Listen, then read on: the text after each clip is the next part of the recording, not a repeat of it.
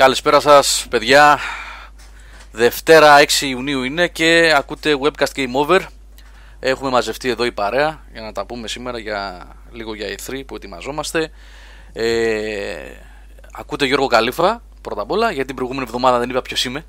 Ακούγα την εκπομπή μετά αφού την ανέβασα και λέω αν δεν σε ξέρουν ρε μεγάλε Θα λένε ποιος είναι αυτός που μιλάει; Λοιπόν, έχω Σάβα Κατσατζίδη στην παρέα.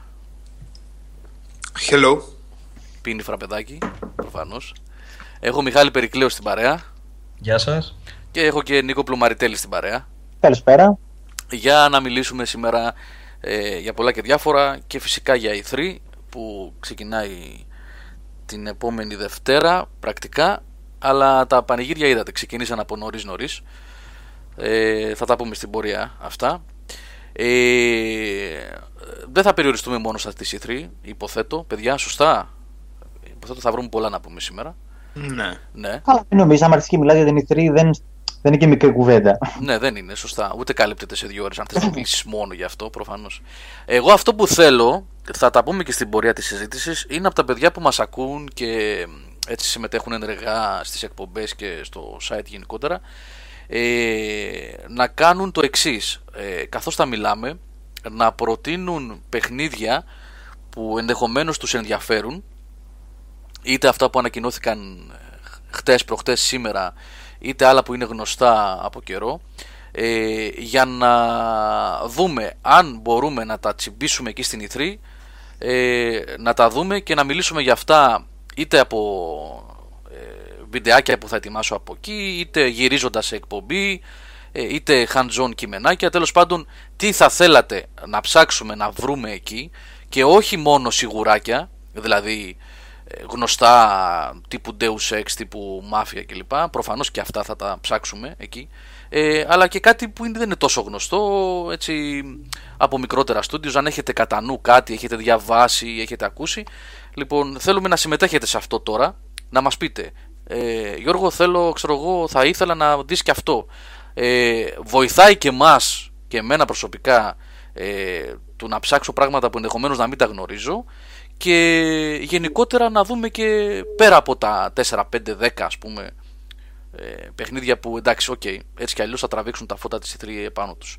Λοιπόν, οπότε ε, καλό είναι να μας γράφετε και στο chat να τα συζητάμε. Στην τέτοια να πας, στη Focus Home να πας, η οποία είναι σε φόρμα. Είναι σε φόρμα, ε. Ε, τι δεν είναι; Ναι, είδα. Ότι... Τι ακριβώς έχει εκτός από το. Η Focus έχει το, το Sherlock Holmes, δεν έχει τώρα που βγαίνει όπου να είναι; Space Hulk Deathwing, Technomancer, ε, Farming Simulator. Farming Simulator, φίλε. το Farming Technomancer είναι σε κανένα στα χέρια; Ε, όχι ακόμα, διότι ε, πώς λέω, από εκεί που ζητήσαμε το παιχνίδι τώρα είναι υπεύθυνη, δεν είναι υπεύθυνη για την Ευρωπαϊκή Ένωση, οπότε θα μας το δώσουν πιο μετά. Ε, Ούτως ή άλλως κυκλοφορεί τέλος Ιουνίου. Οπότε... Ναι, δεν θα ασχοληθούμε με παιχνίδια που κυκλοφορούν σε 10-15 μέρες. Προφανώς. Θα δούμε. Λοιπόν, θα πάρουμε με τη σειρά. Γιατί εγώ έχω σχεδόν ένα πλήρες πρόγραμμα εδώ και θα ήθελα. Ε, εννοώ πλήρες πρόγραμμα που μου έχουν μιλήσει με τις αντιπροσωπείες εδώ για να δω παιχνίδια. Αυτό εννοώ. Ε, με αυτά που έχω εδώ ήδη έχουν γεμίσει σχεδόν τρεις ημέρες. Ε, Όμως πάντα θα υπάρχει χρόνος για επιπλέον πράγματα. Οπότε να ξεκινήσω να σας πω τι έχω κανονίσει εγώ μέχρι στιγμής ε, λίγες μέρες πριν φύγω για το Los Angeles και από εκεί και πέρα προτάσεις ε, παιδιά αυτό το λέω και το εννοώ ότι είναι καλό να μας πείτε ε, τι πιστεύετε ότι θα θέλατε να δείτε και τι πιστεύετε ότι πρέπει να δούμε εμείς εκεί για να τα καλύψουμε λοιπόν να πω λίγο στα γρήγορα τι έχω εγώ μέχρι στιγμής εδώ κλεισμένα; Γιατί έχει και εκπλήξεις ωραίες εδώ μέσα. Λοιπόν, πολύ πολύ γρήγορα ε, λέω ότι έχουμε κλείσει να δούμε Attack on, ε, Attack on Titan από Tecmo ε, Attack on Titan. Πώς το είπα ε; Attack on Titan ήταν αυτό On Titan Titan. Ε, Killing Floor 2 Koch Media. Agents of Mayhem Αυτό το ήξερα ότι υπάρχει πριν ανακοινωθεί Μας το είχαν κλείσει. Είναι αυτό που ανακοινώθηκε σήμερα το απόγευμα. Ε, ουσιαστικά είναι ε, spin-off Saints Row, σωστά το λέω; Δεν έχω ιδέα. Μιχάλη. Κάτι τέτοιο μοιάζει. Ε; Με κάτι τέτοιο μοιάζει. Ναι, ναι, ναι. Ε, Nier Nier ε, Automata, Δύο. σωστά. Nier 2, Μμμ. ναι. Το δύο. Ε, υπάρχουν δύο παιχνίδια σε... από Sony που έχουν κλείσει συναντήσεις για να τα δούμε behind closed doors unannounced. Οπότε, άντε, ναι, αυτά τώρα ξαφνα... ναι, το ένα θα είναι God of War, Ε, Και υποθέτω. το άλλο, ε, και το άλλο Crash Bandicoot. Το Crash, ε, λες να είναι το Crash Bandicoot. Όχι ρε. εσύ. Ε. Ε, μπορεί να είναι κανένα VR, ποιος ξέρει τώρα. Ε, λοιπόν, μετά έχω Neo, έχω Mafia 3, έχω ένα δίωρο, ε, ένα, μια πλήρη περιοδία στο περίπτερο της Ubisoft που αντιλαμβάνεστε ότι θα περιλαμβάνει Watch Dogs 2, ε, Ghost Recon καινούριο, τι άλλο είναι; Από Ubisoft, ναι. South Park. South Park, ναι. Ε, βασικά είναι ένα δύο ώρο κλεισμένο στη Ubisoft, το οποίο θα έχει όλα τα παιχνίδια τους. Μία ώρα ολόκληρη στην Namco, που υποθέτω ότι θα δούμε... Καλά, το Witcher 3 κυκλοφόρησε το Blood and Wine. Ε, τι να έχει Namco, να έχει τίποτα από το, από το καινούριο της CD Projekt, αυτό Cyberpunk το λένε; Αποκλείεται. Ε, Αποκλείεται. Χλωμό Δεν το βλέπω, ναι. ακουστικά, Μπορεί να έχει έτσι. κανένα, κανένα anime bizarre uh, fight. Ναι, δεν αποκλείεται. Κάνα One Piece ή κάνα τέτοιο. Ναι. Ναι. που τα ξέρω πολύ καλά εγώ αυτά. Λοιπόν, ε, έχω και εδώ είναι το ευχάριστο, το μέχρι στιγμής ευχάριστο. Ε, hand John και παρουσίαση Last Guardian. μμ. Ναι, υπάρχει. Ναι, υπάρχει, θα είναι στην έκθεση, θα είναι playable και κατά πάσα πιθανότητα θα κυκλοφορήσει φέτος. Και εκτός αυτού, εντάξει, είδαμε ότι θα έχουμε περισσότερα πράγματα από Horizon Zero Dawn. Έχω κανονίσει κάτι με Microsoft, δεν ξέρω τι θα δείξει, είναι πολύ φλού. Ε, για την ώρα είναι αυτά. Με αυτά, να ξέρετε ότι οι ώρες είναι σχεδόν κλεισμένες για τις 2,5 από τις 3 ημέρες της έκθεσης. Αυτά που σας είπα. Καλά, υπάρχουν και κάτι άλλο του τύπου Call of Duty ας πούμε και τα λοιπά, οκ. Ε, αυτά είναι πολύ μικρές παρουσιάσεις του τύπου 15 λεπτά. Ε, τι άλλο; Ε, αυτά είναι για την ώρα. Οπότε, πείτε μας, γράψτε μας τι θέλετε. Ε, ο άλλος γράφει να, ο Θάνος. Έλα πάμε, μόλις είπα Call of Duty, το fanboy. Μάλλον το, το μεγάλο μπαμ ίσως γίνει σε hardware, έτσι. Καλά, ένα λεπτό για να μην μπερδευτούμε. Είναι πολύ σημαντικό να ξεκαθαρίσω ότι αυτά εδώ είναι συναντήσεις και παρουσιάσεις που είναι κλεισμένες. Έτσι, υπάρχουν σχεδόν άλλα τόσα που θα, μπορούσαν, θα μπορούν ενδεχομένως να γίνουν. Ε, ή έξτρα παιχνίδια ή VR ή hardware που λέει ο Νίκος.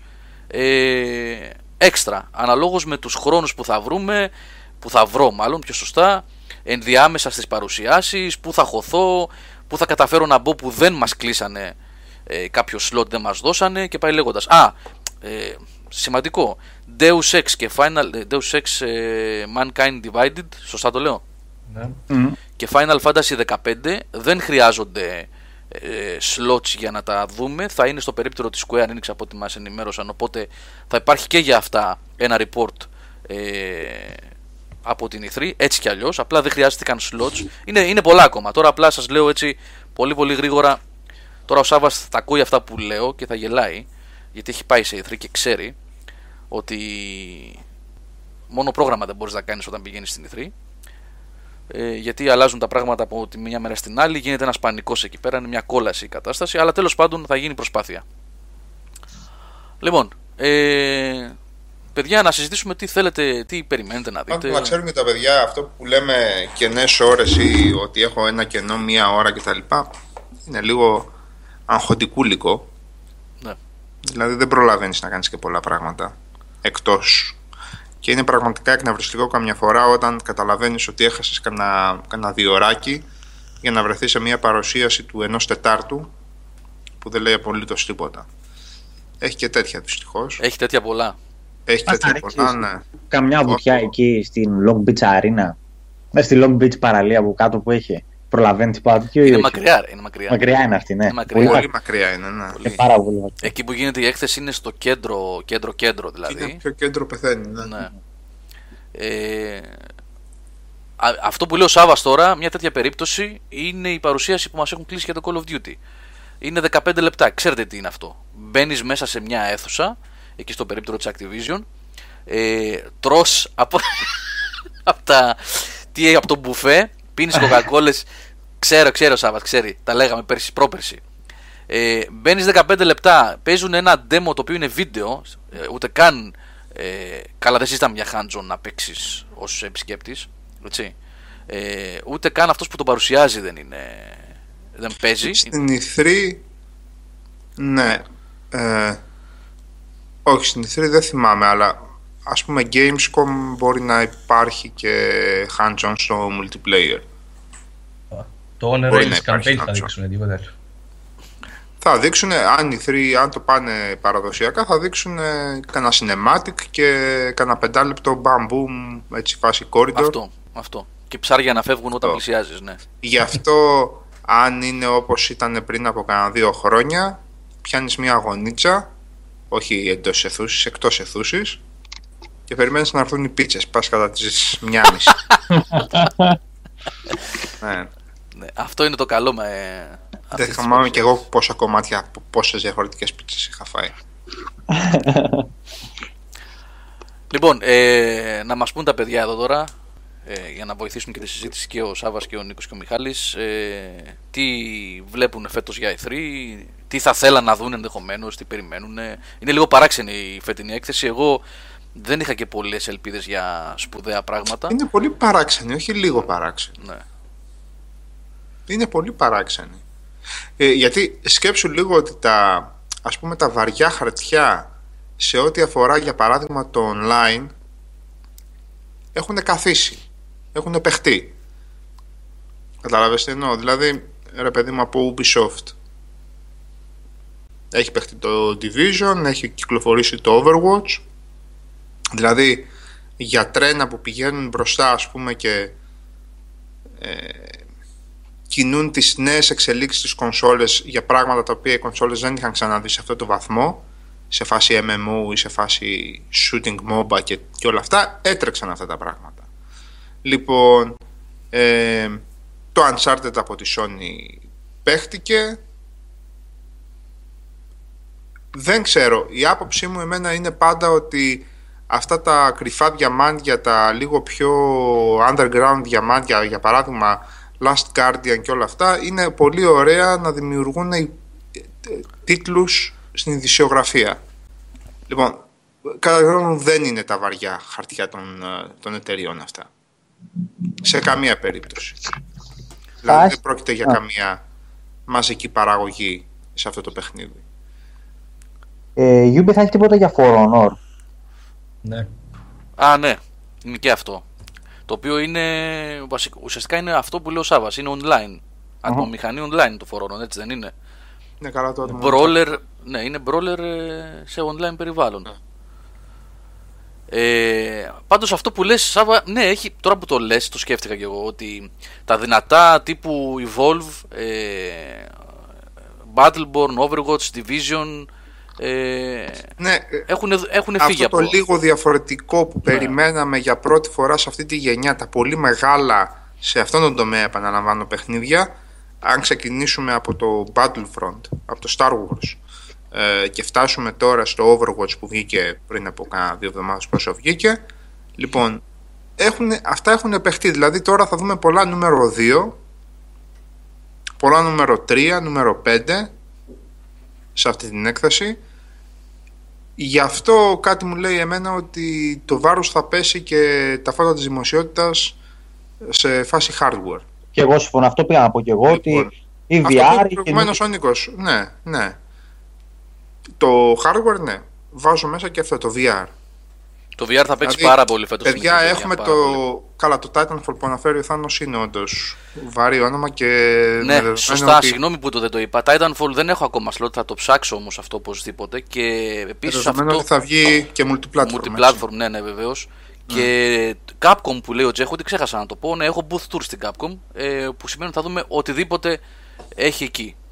Τώρα, Λοιπόν. θα είναι Resident Evil, δεν θα είναι Resident Evil, θα είναι κάτι άσχετο, δεν ξέρω. Θα είναι μόνο Street Fighter, θα δούμε. Θα δούμε. Τώρα, ο One Night Wally αναφέρει ας πούμε μια περίπτωση που θα μπορούσαμε από πριν να σκεφτούμε, Paradox, Obsidian κτλ. Μμμ. Η E3 δεν είναι φιλικό περιβάλλον για τέτοιες παρουσιάσεις και τέτοιες εταιρείες. Δηλαδή, λίγο καλύτερη δουλειά γίνεται σε αυτό το τομέα σε έκθεση όπως για παράδειγμα η Gamescom, που είναι πιο, τουλάχιστον στο business area, είναι λίγο πιο cool τα πράγματα. Ναι. Δηλαδή, δεν ξέρω μέσα στον πανικό και στα bam boom της C3 τι θα προλάβεις να δεις από τέτοια παιχνίδια. Και δεν ξέρω βασικά αν θα έχουν και περίπτερο, δεν, δεν το ξέρω αυτό καθόλου. Δεν ξέρω αν έχεις κάποια ενημέρωση Γιώργο. Όχι, όχι, δεν έχω. Ναι. Δηλαδή, φανταστείτε τώρα κάτι τεράστια booths και κάτι ε, show floor, κανονικό έτσι. Show floor, σαν να γίνεται μια μικρή συναυλία σε κάθε booth και να ψάχνεις εσύ ένα μικρό booth, γιατί μικρό booth θα έχουν της Paradox για να κάνεις κάτι. Αν είσαι από Αμερική τρέχεις λίγο το ψάχνεις γιατί που θα, που θα το ξαναδείς. Αν είσαι από Ευρώπας περιμένεις Gamescom για πιο cool πραγματάκια πιο εύκολα πραγματάκια που έχουν και τους χώρους τους. Δεν θυμάμαι ρε Γιώργο, είχαμε, είχε στην Ιθρή κάπου ε, μέρος για ανεξάρτητες εταιρείες και τέτοια πράγματα. Κοίταξε, σε ορισμένες E3, σε κάποιες χρονιές, υπάρχει ένας ολόκληρος όροφος. Ε, ναι, δεν μπορώ να το θυμηθώ. στο καθόλου. υπόγειο είναι αυτό. Εγώ το έχω πετύχει αυτό. Δεν συμβαίνει κάθε χρόνο. Εξαρτάται από. Όπως το υπόγειο είχα Α- πετύχει Microsoft και Nintendo και Sony. Όχι, άλλες χρονιές εγώ έχω πετύχει και Έλληνες κιόλας. Έχω πετύχει. Είναι, Πάμε. κάτω, είναι το πιο, τα πιο φτηνά περίπτερα που είναι είτε απλή πάγκη είτε περιπτεράκια να το πω έτσι. Δεν είναι εκείνο και το show επάνω που γίνεται με Ναι, μουσικές ναι. και με τέτοια, ναι. Που εκεί είναι indie developers, είναι, αν όχι indie developers, μικροί publishers, όπως αυτοί που περιγράφεται, δηλαδή Ευρωπαίοι λίγο πιο, ας πούμε, που δεν έχουν τα πολλά λεφτά, να, να το πω αλλιώς. Ναι. Έτσι. Ε, δεν ξέρω φέτος αν θα έχει τέτοιο χώρο, θα το δω βεβαίως εννοείται. Θα το ψάξω. Gamescom μια φορά υπάρχουν στάνταρ αυτά τα πράγματα, δηλαδή υπάρχει σχεδόν ένα περίπτερο full, πάνω κάτω όροφος, με, με ανεξάρτητες εταιρείες. Ε, Γιατί εγώ θυμάμαι την τελευταία μου βόλτα πέρυσι που είδα, που πέτυχα το Siberia ναι. και σκεφτόμουν τώρα, αλλά υπό τι συνθήκες θα υπάρχει Microids στην E3 για να δει Ναι. το Siberia; Ε, α, Δεν ξέρω, επίσης, Γιώργο, άμα σε, αν βοηθάς να πω- στο συγκεκριμένο, να σου πω κάτι. Ναι, επειδή ναι, ναι, είναι καλύπτει. Ας πούμε, μια εταιρεία η οποία συνεργαζόμαστε για που ρωτάμε για τίτλους και είναι PR, δηλαδή διαχειρίζεται μικρές εταιρείες, ρωτούσε αν θα έχουμε representative στην E3, ας πούμε, δηλαδή κάπου θα έχουν και αυτή μια παρουσία, δηλαδή κάτι θα έχει σίγουρα. αυτό δεν- θα έλεγα τώρα, ότι επίσης ένας άλλος τρόπος παρουσίας τέτοιων μικρών ε, εκδοτών στην E3 είναι ε, ένας, ε, τα, πώς να το πω τώρα, δεν είναι τα halls, ε, halls εννοώ αίθουσες, οι μεγάλες αίθουσες, οι δύο οι μεγάλες που μπαίνουν τα μεγάλα χαρτιά, τα κανόνια με τέρματα ηχεία, είναι μικρά μικρά δωματιάκια που σε έναν χώρο σαν διάδρομο μεταξύ των δύο μεγάλων αιθουσών τα οποία ουσιαστικά είναι meeting rooms και εκεί ε, επίσης πηγαίνουν μικροί εκδότες ε, ή μεγάλοι εκδότες που δεν τους ενδιαφέρει η E3, Take-Two ας πούμε, Rockstar. Η Rockstar συνήθως έχει ένα δωματιάκι εκεί και κάνει meetings κυρίως για εμπορικές συναλλαγές και όχι για media. Έτσι. Ε, αλλά σε τέτοια δωματιάκια μικρά ε, πολλές φορές είναι μ, σε ένα τέτοιο ας πούμε πριν από μερικά χρόνια είχα δει ε, την Codemasters, είχα δει παιχνίδι της Codemasters Μμ. που δεν ρίχνει λεφτά για να πάει σε περίπτερο μεγάλο, έτσι. Αν και φέτος η κόντες νομίζω θα είναι με την Koch Media. Θα Εν τω είναι- μεταξύ, ναι. α, τέλειωσες. Ε, έκανε leak για Dead Rising 4. Ε, δεν το πρόσεξα αυτό. Κάτι είδα τα παιδιά εδώ στο chat που το γράψανε. Να, το γράψανε, ναι. Δεν ξέρω. Έγινε- Μιχάλη, εσύ παρακολούθησες κάτι τέτοιο; Ναι, ένα screen μπορεί να είναι και fake δηλαδή, αλλά ναι, γράφει Dead Rising 4. Είναι μια, είναι μια φήμη η οποία κυκλοφορεί το τελευταίο πεντάωρο, παντού φυσικά. Αλλά Αυτό που έλεγε ο Σάββας προηγουμένως, 2, 3, 4, 5, 17, 18. Συνέχεια στις σειρές. Ναι, Ε, τέτοια- περιμένει, ναι, περιμένει κάποιος να γίνει κάτι διαφορετικό, να ανακοινώσουν ε, καινούριο παιχνίδι, αυθεντικό IP, ας πούμε.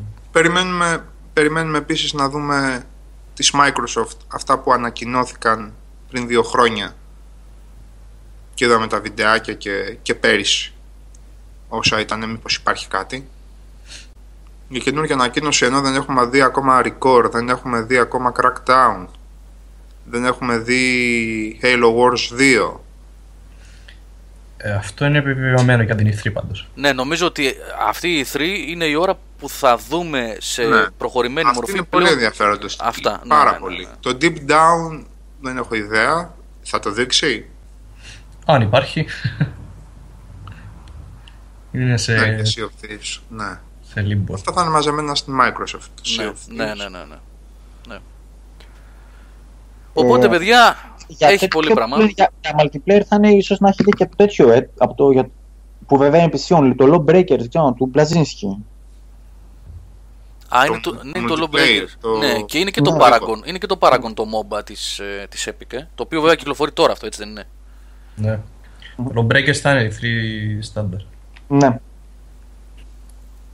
Το Dead Rising 4, ε, εφόσον επιβεβαιωθεί αυτό, εννοείται ότι θα είναι μόνο σε One και PC, γιατί τα δικαιώματα, αν δεν κάνω λάθος, τα, δικ- όχι τα ακριβώς τα δικαιώματα, υπάρχει συμφωνία Capcom με Microsoft για το Dead Rising. Και εδώ θα πάρει και απάντηση και ο Νικόλας, ο Νικόλας Μαρκόγλου, ε, στο άρθρο που ανεβάσαμε σήμερα για κινηματογράφο και τηλεόραση που γράφει ο Νικόλας στις, στις ειδήσεις. Έχει ένα τρέιλερ από το καινούριο Dead Rising, ε, την καινούργια τηλετενία Dead Rising. Ε, θυμάστε που την είχαμε σχολιάσει παλιότερα αυτή, ε. Μπιμουβιά, αλλά έτσι με πλάκα. Έχει πλακίτσα. Και λέει ο Νικόλας, γιατί βγάζουν καινούργια ταινία χωρίς να υπάρχει ένα παιχνίδι να το υποστηρίξει; Ε, να. Δεν είναι τυχαίο ότι έρχεται νέα ταινία Dead Rising. Άντε, Ε, λέει. ναι. Πάντως, είναι. Εντάξει, υπάρχουν τίτλοι. Το Dishonored 2, ξέρω εγώ. Ε, τι άλλο μπορείς να δεις που είναι σημαντικό. Το, το Battlefield. Δεν θα έχει πράγματα για το Βεβαίως Battlefield. είναι το Battlefield 1. Ναι, Το ναι, ναι. ναι. Ένα θα είναι το.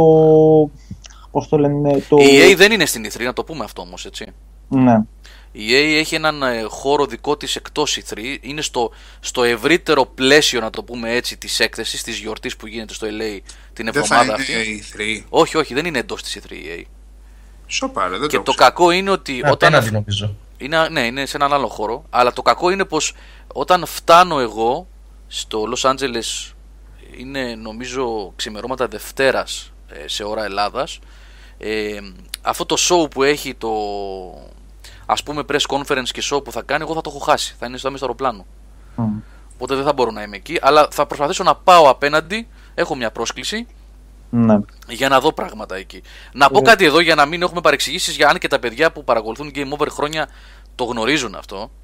Έτσι, ε, ότι η 3 δεν είναι αδύνατον να καλυφθεί από έναν άνθρωπο, από ε, έναν ε, απεσταλμένο να το πω έτσι. Αντιλαμβάνεστε, τα πράγματα είναι χαοτικά εκεί. Ε, πάμε να κάνουμε το καλύτερο δυνατό, να διαλέξουμε 10, 15, 20 να μπορέσω. Δύσκολο, αλλά λέμε τώρα. Θες, Έτσι. Γιώργο, δες, μην, γι' αυτό μην νιώθεις άσχημα. Έκανα και μια κουβέντα από χθε με ένα άλλο παιδί στο θέμα. Ε, είναι τόσο τα βίντεο, τόσο τα streamings, τόσο τόσο τόσο που μπορείς να κάνεις ως μέρος παρουσίαση και να μην έχεις πάει, πάει εκεί πέρα. Καταλαβαίνετε πώς το εννοώ. Ναι, ναι, εντάξει. Αυτό. Δηλαδή πάρα πολλά πράγματα πλέον, επειδή ε, ο κόσμος έχει έρθει πολύ κοντά, εννοώ με τις τηλεπικοινωνίες, με τα Ναι, streaming ναι, ναι, και ναι. αυτά. Ναι, Πάρα γι' αυτό πολλά υπάρχει, κάτι, υπάρχει κά, κάποιος ε, παράγοντας, υπάρχει μια διάσταση η οποία δεν αντικαθίσταται και είναι το hands-on. Ναι, αυτό είναι. Δηλαδή αυτό Λοιπόν. είναι το οποίο... Αυτό και εκεί θα κατέληγα τώρα. Λοιπόν, ναι. γι' αυτό και εκεί είναι η ουσία σε αυτές τις εκθέσεις και όχι να, να, να ποζάρουμε μπροστά στα περίπτερα. Έτσι, Ή να που κάνεις και μια αυτό ένα επισφο- ακαίο είναι ρε παιδί μου, αλλά η όλη ουσία είναι το hands-on.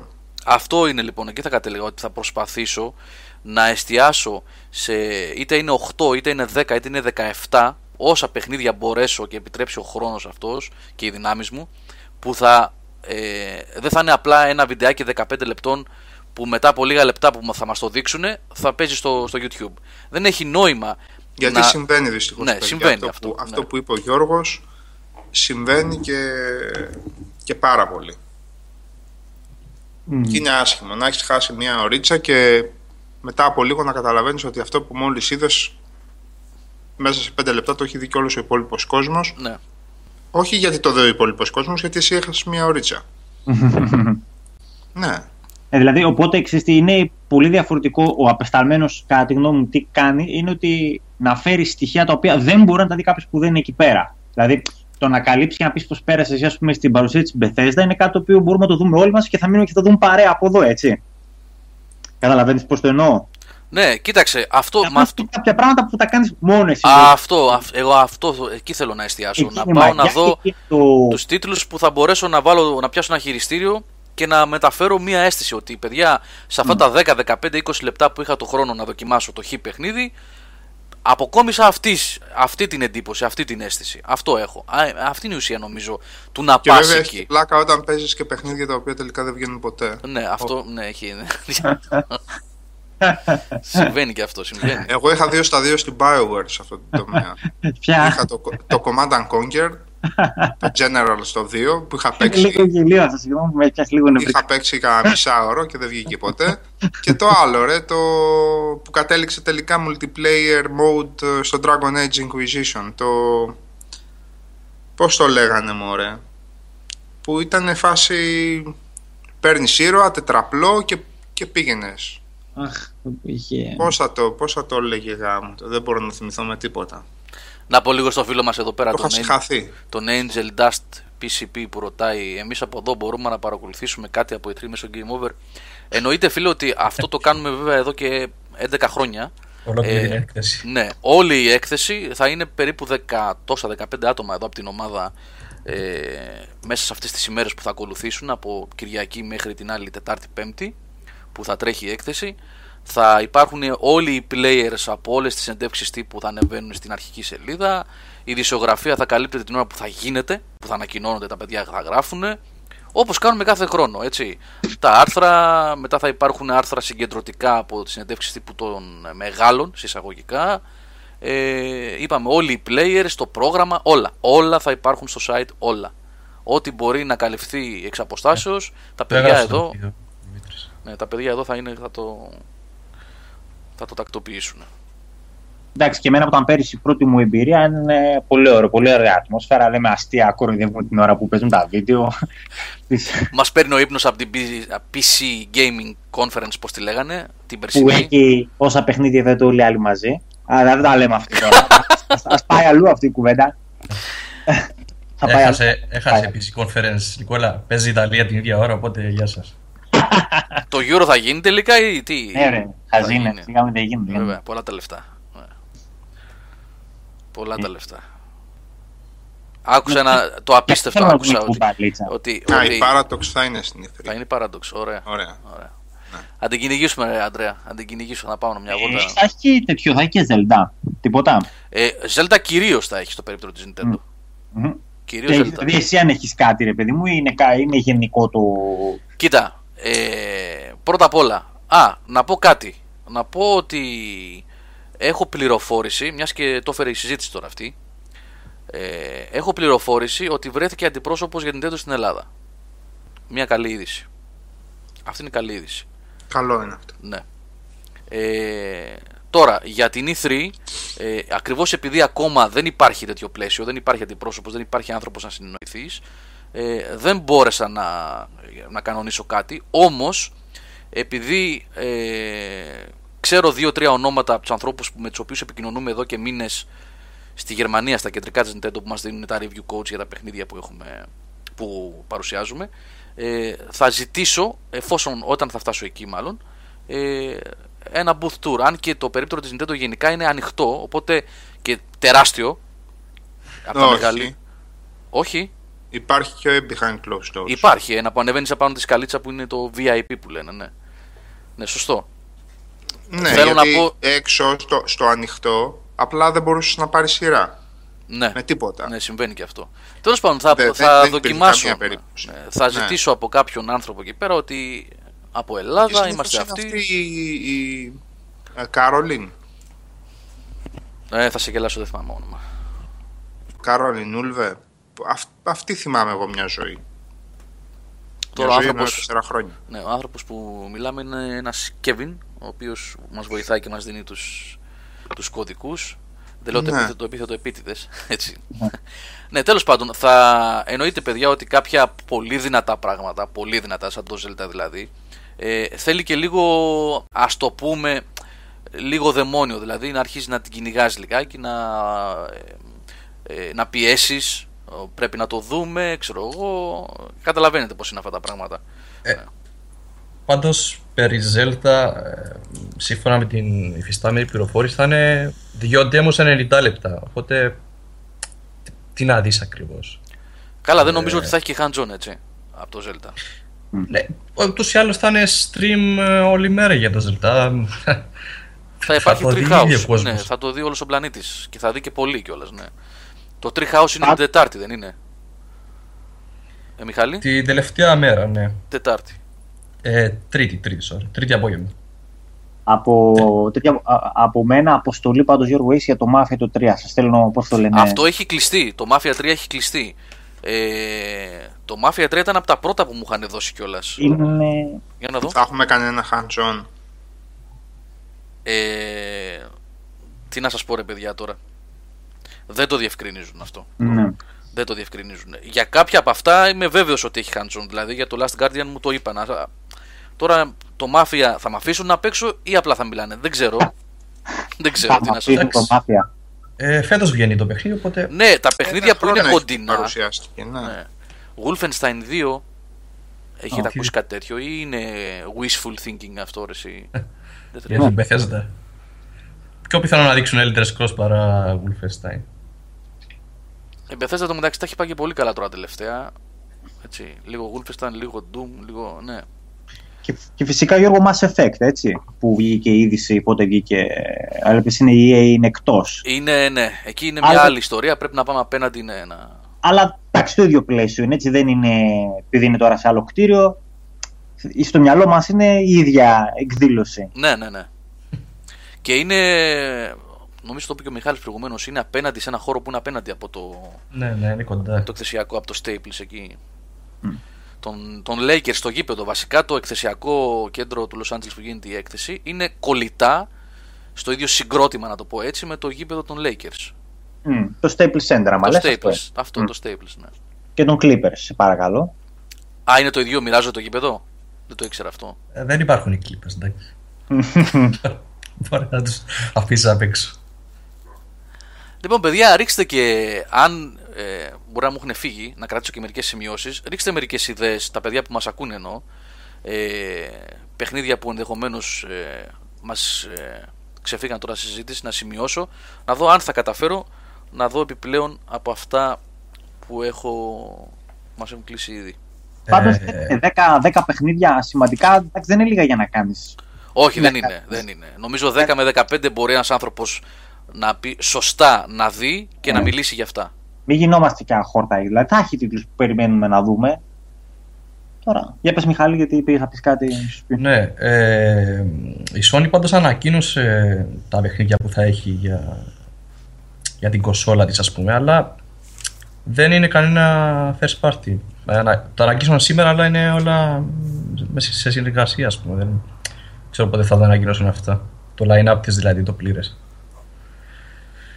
Ε... Εμένα πάντως αυτό που μου είπαν όταν κανονίσαμε είναι ότι υπάρχουν δύο τουλάχιστον ε, μη ανακοινωμένα παιχνίδια της Sony που μου έχουν κανονίσει για να δω. Δηλαδή ε, και δεν νομίζω ότι θα είναι απλώς, απλώς VR αυτά. Δεν νομίζω. Δηλαδή η Sony, αν σκεφτούμε ότι ε, εκπλήξεις και άγνωστα παιχνίδια δεν έχει φέτος, μάλλον δεν το είπα σωστά, ε, θέλω να πω ότι και το Last Guardian είναι γνωστό και το Horizon είναι γνωστό, ξέρουμε ότι θα παίξει πολύ με το VR. Το GT Sport, εντάξει τα έχουμε πει, για το Gran Turismo. Ε, είναι πολύ πιθανό να ακούσουμε ε, κάτι από Naughty Dog ίσως κάτι, ένα σινεμάτικα πολλά στο Vast 2 και υποθέτω ότι ε, θα προχωρήσει και το θέμα με το, με το God of War πλέον. Είναι, νομίζω έχει οριμάσει η κατάσταση για να προχωρήσει αυτό. Και τι άλλο είπαμε. Α, η είδηση που τη βγάλαμε και σήμερα ότι το ε, Zero Dawn έτσι, βγαίνει 1η Μαρτίου. Μιχάλη είναι. 28 Αμερική, 1η Μαρτίου Ευρώπη. 1η Μαρτίου. Μάλιστα. Και το τέτοιο, όχι, το, το Star Wars το Games ίσως έχεις κάτι πάλι εκεί, πάλι εγώ πηγαίνω στην EA βέβαια, αλλά... Η EA και αυτό επίσης. Σαν, να, σαν η EA μου συμβεί λίγο να, να δυναμώνει έτσι σιγά σιγά, σαν να βγάζει πολλά λαβράκια και πολλούς άσους. Ε, Οπότε, αγχώθηκα τώρα, πολλά είναι. πολλά Είναι είναι, φίλε. αν τα Ναι, πιάσεις σιγά είναι σιγά. πολλά, ναι, είναι πολλά. Εν τω μεταξύ, διαβάζοντα εγώ την είδηση, διάβασα από το πότε την ανέβασε η Μιχάλη το μεσημέρι ή χτες; Από- Κα- Για, για, την, Για το το- Star Wars. Ναι, ναι, Σήμερα το πρωί. το σήμερα το πρωί είναι. Αυτή σημαίνει αυτό οι 65 βετεράνοι της βιομηχανίας. Δηλαδή, ποιοι είναι, έχουμε. Όχι, ρε, απλά το λένε για να σου δείξει ότι δεν έχουμε noobs, ας πούμε, να εργάζονται πάνω στα, πάνω στα παιχνίδια μας. Έχουν κάποια εμπειρία. Motive Studio, έτσι είναι. Είναι Τη EA είναι αυτή. Η Motive είναι, ναι, είναι το μικρό, ας πούμε, στούντιο Μμμ. για το ίδιο παιχνίδι, ενώ η Visceral είναι το μεγάλο. Τα παιδιά στο chat σωστά αναφέρουν και το Detroit του Cage το καινούριο, αλλά επίσης δε- δεν είναι unannounced αυτό, δεν είναι μη ανακοινωμένο παιχνίδι, οπότε δεν είναι σε αυτά τα δύο που υποτίθεται ότι πως θα είναι η έκπληξη της E3. Ε, όχι η έκπληξη, η μεγάλη ανακοίνωση τέλος πάντων, γιατί οι εκπλήξεις τώρα πια δύσκολα θα υπάρχουν. Λίγο πολύ μυρίζει το κόσμο τι έρχεται. Ναι, μήπως τελικά έχουν βρει να βγει σε μια διαδικασία και μια λογική εταιρεία ότι αν κρατήσουν κάτι κρυφό την τελευταία μέρα δεν τους κάνει καλό. Μήπως γενικά όσο κάνεις build το hype τους προηγούμενους μήνες είναι καλύτερο για αυτούς; Ε, δηλαδή αυτό το shocking value ίσως να μην έχει και το shocking value για να μην πιάνει. πάντα πιάνει πιστεύω ένα πολύ δυνατό, μια πολύ δυνατή ανακοίνωση στη συνέντευξη τύπου. Γιατί ο κόσμος πιο, πολύ- πιο πολύ ασχολείται με εκείνη εκεί το, με το δίωρο μιας συνέντευξης τύπου ε, είτε της Sony είτε της Microsoft παρά ε, για 2-24 ώρα μετά που τρέχει η 3 τουλάχιστον σε Ναι. επίπεδο ε, μιλάμε για εντυπωσιασμό τώρα έτσι ε, το παρακολουθούν εκατομμύρια άνθρωποι πια αυτό οπότε νομίζω ότι θα θέλουν κάτι κάτι δυνατό να έχουν που να μην είναι γνωστό, που να κάνει μπαμ, ας πούμε, να πει να, ένα exclusive το God of War, ξέρω εγώ, με σκανδιναβική μυθολογία. Λέω τώρα, εντελώς τυχαία έτσι, ναι, όχι ότι υπάρχει κάτι τέτοιο. Τα δύο πιο μεγάλα μπαμ πέρσι στη Sony δεν ήταν κανένα τελικά exclusive. Το Final Fantasy και το, το Shenmue. Μμμ. Δεν είναι κανένα δικό της, ας πούμε. Ναι, ναι, ναι. Πάντως, γενικά, αν βρεις χρόνο να κοιτάξεις προς την μεριά που υπάρχει οργασμός δημιουργικότητας και παραγωγής παιχνιδιών, μπορείς πιστεύω να βγάλεις κάνα δυο έτσι λαβράκια. Αλλά Αυτό, αυτό, αυτό Νίκο μου θα το προσπαθήσω πραγματικά γιατί είναι εκολαπτήριο εκεί και το έχουμε δει αυτό το πράγμα έτσι με τα παιχνίδια που ψάχνει και ο Νικόλας περισσότερο αλλά και άλλα παιδιά στην ομάδα που επικοινωνούν και ζητούν συνεχώς παιχνίδια με τους ε, indie developers έχει, βγαίνουν ωραία πράγματα από εκεί. Το ιδανικό θα ήταν να υπήρχε ακόμα ένας άνθρωπος μαζί μου, ενώ από το site, από το Game Over, και να μοιράζαμε κάπως τους ρόλους, να αναλάμβανε ένα ολόκληρο αφιέρωμα, ξέρω εγώ, σε, στους indie developers της E3. Αυτά ήταν ωραία πράγματα αυτά, αλλά αντιλαμβάνεστε θα- μη αυτό- ρεαλιστικά για ένα ελληνικό μέσο έτσι. θα δώσω τρει-τέσσερι μισθούς να έρθω να. Ναι. προλάβω. Ε, είναι δεν πολλά, τίποτα. ναι, ναι, είναι, είναι πολλά τα Δεν είναι. έξοδα. Είναι πολλά. Ε, και επίσης, νομίζω το είπα προηγουμένως, ελπίζω να μην επαναλαμβάνομαι, ότι θα παίξει η Sony πολύ VR και ενδεχομένως το VR γενικότερα να υπάρξει εκεί και με Oculus και με HTC.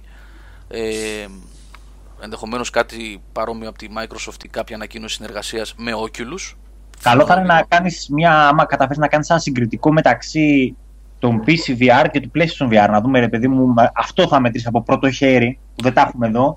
Αυτό μπορώ να σου το πω σαν πρώτη αίσθηση από τώρα. Το είχαμε, σας το είχα πει κιόλας από το Paris Game Week πέρσι. Ναι, αν είχες πάει Το και χάος, το χάος. Ναι. Υπάρχει χάος έτσι, μεταξύ των δύο τεχνολογιών. Σε αυτό που είχα δει τότε, έτσι, το PlayStation VR με το HTC Vive.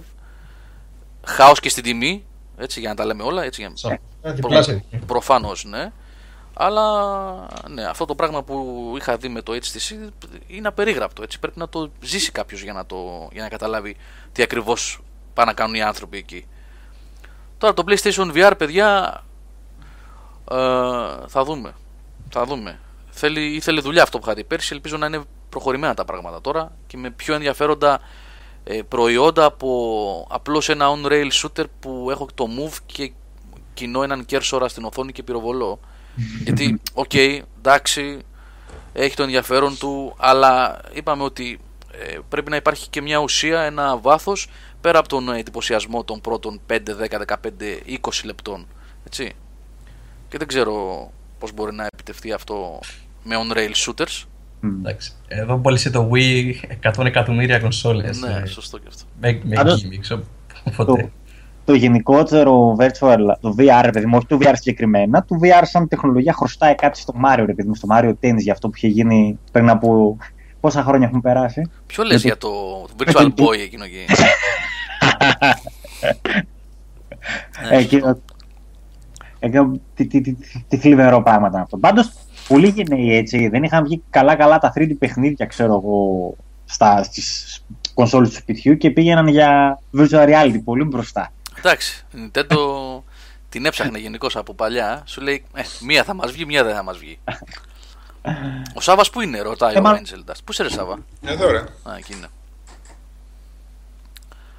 Πες μας ρε Σάβα εσύ, Για ποιο πράγμα; για ό,τι θέλεις. Ο Σάβας έχει εμπειρία από E3, έχει πάει ε, και ξέρει ότι πολλά από αυτά που λέμε τώρα δεν είναι ρεαλιστικά.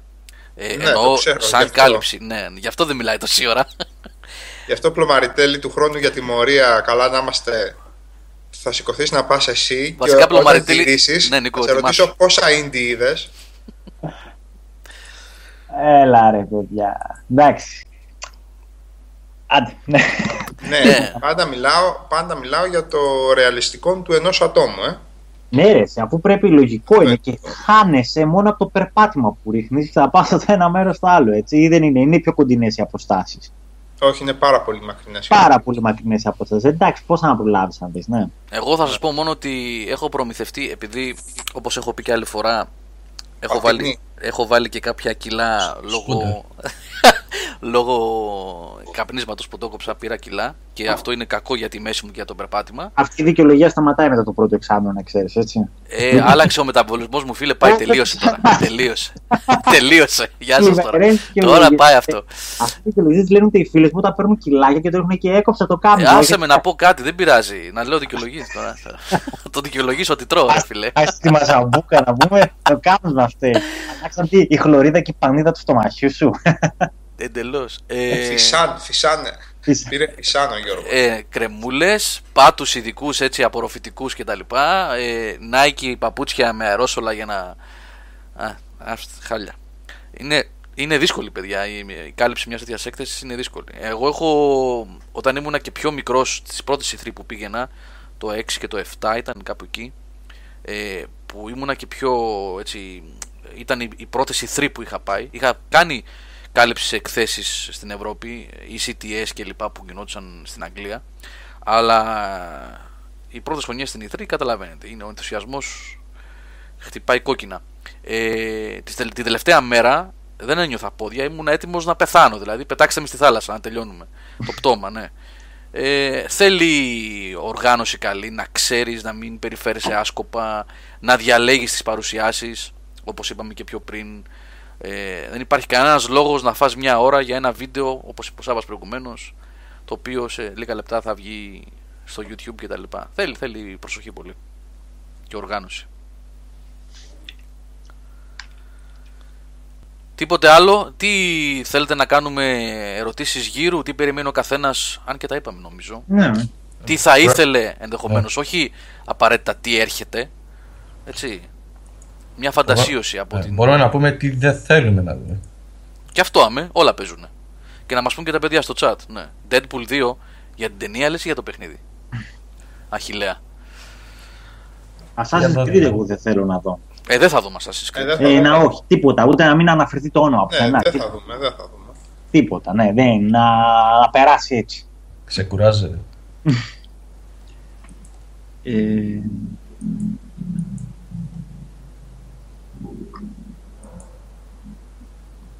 Πείτε τι δεν θέλετε να δούμε. α, ναι. Ναι, Angel Dust, ναι. Είναι, και είναι και πάρα πολλά κιόλας. Είναι και πάρα πολλά τα έξοδα. Είναι δύσκολα, αλλά εντάξει, είπαμε. Η 3 είναι όσο μπορούμε και όσο αντέχουμε θα την καλύπτουμε. Λοιπόν, Prince of Persia. μ, Ούτε για αστείο. δεν νομίζω. Λαμόν. Ναι, δεν νομίζω. Ωραία σκέψη πάντως για ένα κανονικό reboot σε PlayStation και σε Xbox και σε νέα PC, αλλά Το Marvel Ultimate, ε, Ultimate τι έχω πάθει να εγκεφαλικό παθαίνω. Τι γίνεται ρε. Age ε, of Empires 4, ναι, ποτέ όμως. Marvel ποιος θα το Ultimate, βγάλει αυτό; Ναι, Η ποιος το Ensemble βγάζει. χαιρέτησε. Χαιρέτησε. Αυτοί που είχαν μείνει από την Ensemble χαιρέτησαν. Οπότε, Το ε, Marvel Ultimate Alliance 3 που λες ε, Αχιλέα, τα- εκ των οποίων τα δύο πρώτα εγώ τα είχα αγαπήσει πάρα πολύ, είχα περάσει πολλές ώρες με αυτά τα δύο παιχνίδια για πολλούς λόγους και γιατί επειδή ήταν Marvel και γιατί ήταν αυτό το στυλ που μου αρέσει τα top-down action RPG σε πολλά εισαγωγικά γιατί θα μας μαλώσει ο Κλωμαριτέλης και δίκιο θα έχει. Όχι, ρε, εντάξει. Όχι έτσι είναι ρε τι. ε, αυτά ήταν της Raven. Activision Raven. Την οποία Raven η Activision όπως και άλλα studios όπως την Eversoft ε, εκπληκτικά studios με τεράστια ταλέντα μέσα τα έχει κάνει, τα έχει κάψει και τα έχει βάλει να κάνουν τσόντες ε, levels και χάρτες και τα λοιπά να σχεδιάζουν στα Call of Duty. Ντροπή, αλλά δυστυχώς εκεί έχουν κατατήσει αυτά τα studios. Αν δεις στα credits των τελευταίων Call of Duty ε, τέτοια ιστορικά studio σαν τη Raven και σαν την Eversoft έχουν ε, ρόλο κομπάρσου ε, να φτιάχνουν textures και χάρτες και assets γενικότερα έτσι στα Call of Duty οπότε Marvel Ultimate Alliance δύσκολο πολύ δύσκολο Spider-Man μπορεί από την άλλη. Spider-Man εντάξει ναι Battlezone δεν νομίζω να σε ενδιαφέρει. Resident Evil 7 παιδιά είπαμε ότι έχω κλείσει με την Capcom παρουσίαση δεν ξέρω αν θα έχει 7 δεν έχει ανακοινωθεί καν έτσι δεν ξέρουμε ναι. Αλλά νομίζω ότι είναι η ώρα του. Είναι η ώρα του. Το άλλο τώρα δεν βγαίνει, βγήκε το Umbrella Core αυτό. Τώρα που να είναι δεν είναι. Νομίζω Ναι, ναι. είναι να βγει και το 5. Το, το 5. Το 5 είναι τέλος του, του μήνα. Τέλος Ιουνίου είναι το 5. Τέλος Ιουνίου, Ναι, ναι. ναι. Είναι αυτό το online shooter, το Umbrella Core. Δεν ήταν τώρα τέλος Μαΐου, τέλος Ναι, Ιουνίου. κοντά, κοντά. Νομίζω. Μήπως κυκλοφόρησε. Μπορεί να κυκλοφορήσει. Ιουλίο πήρε καθυστέρηση. Δεν το θυμάμαι αυτό. Δεν το θυμάμαι. Ε, και, και, και, και, και η, τέτοιο τίποτα που... Μετά την E3 είναι το Umbrella Corps. Μετά δεν είναι έτσι. Ναι, ναι, Ιούνιο. Τι ήθελα, για ποιο θέλω να σε ρωτήσω. Ένα πάλι Warhammer παιχνίδι θέλω να σε ρωτήσω. Αυτά είναι Το- και λίγο, να σου πω Νίκο, εκεί υπάρχει και ένας άλλος κίνδυνος τώρα. Ε, είναι λίγο επικίνδυνο να, πας, να, να πάω να δω ένα Warhammer παιχνίδι και να ανοίξω το στόμα μου μετά. Ναι, καλά, εντάξει. Ναι, να πω μ, τι ακριβώς ας πούμε για ένα... αν- Ας υποθέσουμε Το ότι... Inquisitor λες. Inquisitor. Α, είναι το Το Inquisitor. Newgrown. Της Neocore, ναι. Ναι. Α, γι' αυτό εντάξει μπορεί, ναι, επειδή την Ναι, ναι, κατηγορία, ναι. την κατηγορία την ξέρω λίγο, μπορεί να... Αν Ναι, θα αυτός είναι RPG, είναι, δεν είναι κάτι... Ναι, ναι, ναι. Ναι, ακριβώς. Ναι, ναι. Μην Αυτό- μην τρελαίνεσαι δηλαδή. Ναι, ναι, ναι. Της Neocore, το... Μπράβο αυτό. Ναι, ναι, σωστά, σωστά. Αυτό ναι, αυτό ναι, θα μπορούσα να το δω. Ναι. Γιατί hands-on μέχρι τώρα δεν υπήρχε. Θα είναι στην Εσείς. E3 τα παιδιά αυτά. Έχετε Ναι, πει. Νομίζω ότι αυτά είναι τα conf... ανοίξει τα confirmed αυτό. Ωραία, γιατί με την New York έχουμε και καλές σχέσεις με τα παιδιά εκεί, οπότε θα τους ψάξω αυτούς. Επειδή γενικά υπάρχουν λίστες με. Εντάξει, δεν τα βγάζω από το μυαλό μου αυτά. Έτσι, λίστες με confirmed παιχνίδια και λίστες με παιχνίδια που μπορεί να εμφανιστούν στην E3. Ούτε το ξέρω, ούτε έχω κάποια Καλά, γνώμη. ε, σε λίγες μέρες, αν δεν έχει βγει ήδη, θα έχουμε το πρόγραμμα που θα έρθει σε όσους έχουμε δηλώσει συμμετοχή, δηλαδή σε επισκέπτε στην E3. Θα μας έρθει ένα πρόγραμμα με το show floor, με το χάρτη που ποιος θα είναι πού, ποιο περίπτερο κτλ. Ε, οπότε εκεί θα αναγράφονται τα πάντα. Δηλαδή, ας πούμε, εγώ διαβάζω για Siberia 3 που θα έχει. Ναι. Δεύτερη E3, έτσι. Καλά. Παιχνίδια που Ποιο; τα βλέπεις. Το Syberia 3 δεν θα είναι η δεύτερη E3 του. Δηλαδή είπες ότι το είδες εσύ πέρσι, πρόπερσι. Πότε το έχεις δει; Gamescom. Α, Gamescom, OK. OK. Gamescom πέρυσι σαν α, Σαν ιδέα. ένα screen. Ναι, δε- δε- δεν υπήρχε ένα βιντεάκι κο- κομμένο που το ψάχνα μετά και δεν το βρίσκα. Δεν ήταν ε, κάτι. Τώρα ζεστάθηκε δηλαδή και συζητιέται το θέμα ότι αναπτύσσεται. Και βγήκαν τα πρώτα make, making of. Ω, Για τον Kojima που λέτε, που λέει ο Ανδρέ, Αλέξανδρος Κάλλας, ε, είναι πολύ πιθανό να βγει στην συνέντευξη τύπου της Sony. Γιατί συνεργάζεται πλέον με τη Sony, οπότε δεν αποκλείεται να τον δούμε να βγαίνει να ανακοινώνει κάτι για το PS4. Το Cyberpunk είπαμε προηγουμένως ότι είναι Δεν έχει ακουστεί κάτι για πολύ το site. νωρίς, πολύ Ναι. νωρίς. Δεν έχουν πει κάτι, μόλις Υπάρχει, κυκλοφόρησε το υπάρχει. Blood and Wine. Δεν ξέρω σε τι όρεξη είναι αυτή, αυτή τη στιγμή. Shadow Warrior 2. Πιθανότητες Kojima να είναι Silent Hill δεν μπορεί να είναι αυτό Δημήτρη Αγγέλου. Δεν μπορεί γιατί τα δικαιώματα του Silent Hill ανήκουν στην Konami. Οπότε δεν μπορεί να ανακοινώσει ο Kojima κάτι σχετικά με Silent Hill. Ναι. Να ανακοινώσει κάτι που μπορεί να είναι horror ή κάτι τέτοιο δεν ξέρω. Αλλά το Silent Hill ως όνομα όχι. Δεν μπορεί. Είναι, ανήκει στην Konami αυτό. Όπως δεν μπορεί να ανακοινώσει Metal Gear, έτσι. Πλέον. Γιατί δεν του ανήκει το όνομα. Πιο πιθανό να δει Flipper ή, ή κάποιο βιντεοπαιχνίδι στα arcade Silent Hill παρά να δει το. Ναι, ναι. Τέτοια θα βγάζει η Konami τώρα. Full. Ναι. Λοιπόν, ε, θέλετε να κάνουμε διάλειμμα και να, να Ναι, σκεφτούμε ναι, τι να άλλο. κάνουμε. Ναι, ωραία, ωραία. Πάμε. Εδώ θα βάλουμε δύο τραγούδια. Ένα δεκάλεπτο διαλυματάκι θα κάνουμε και επιστρέφουμε με περισσότερα. Πάμε. In London town, the only sound is a whisper in an alley.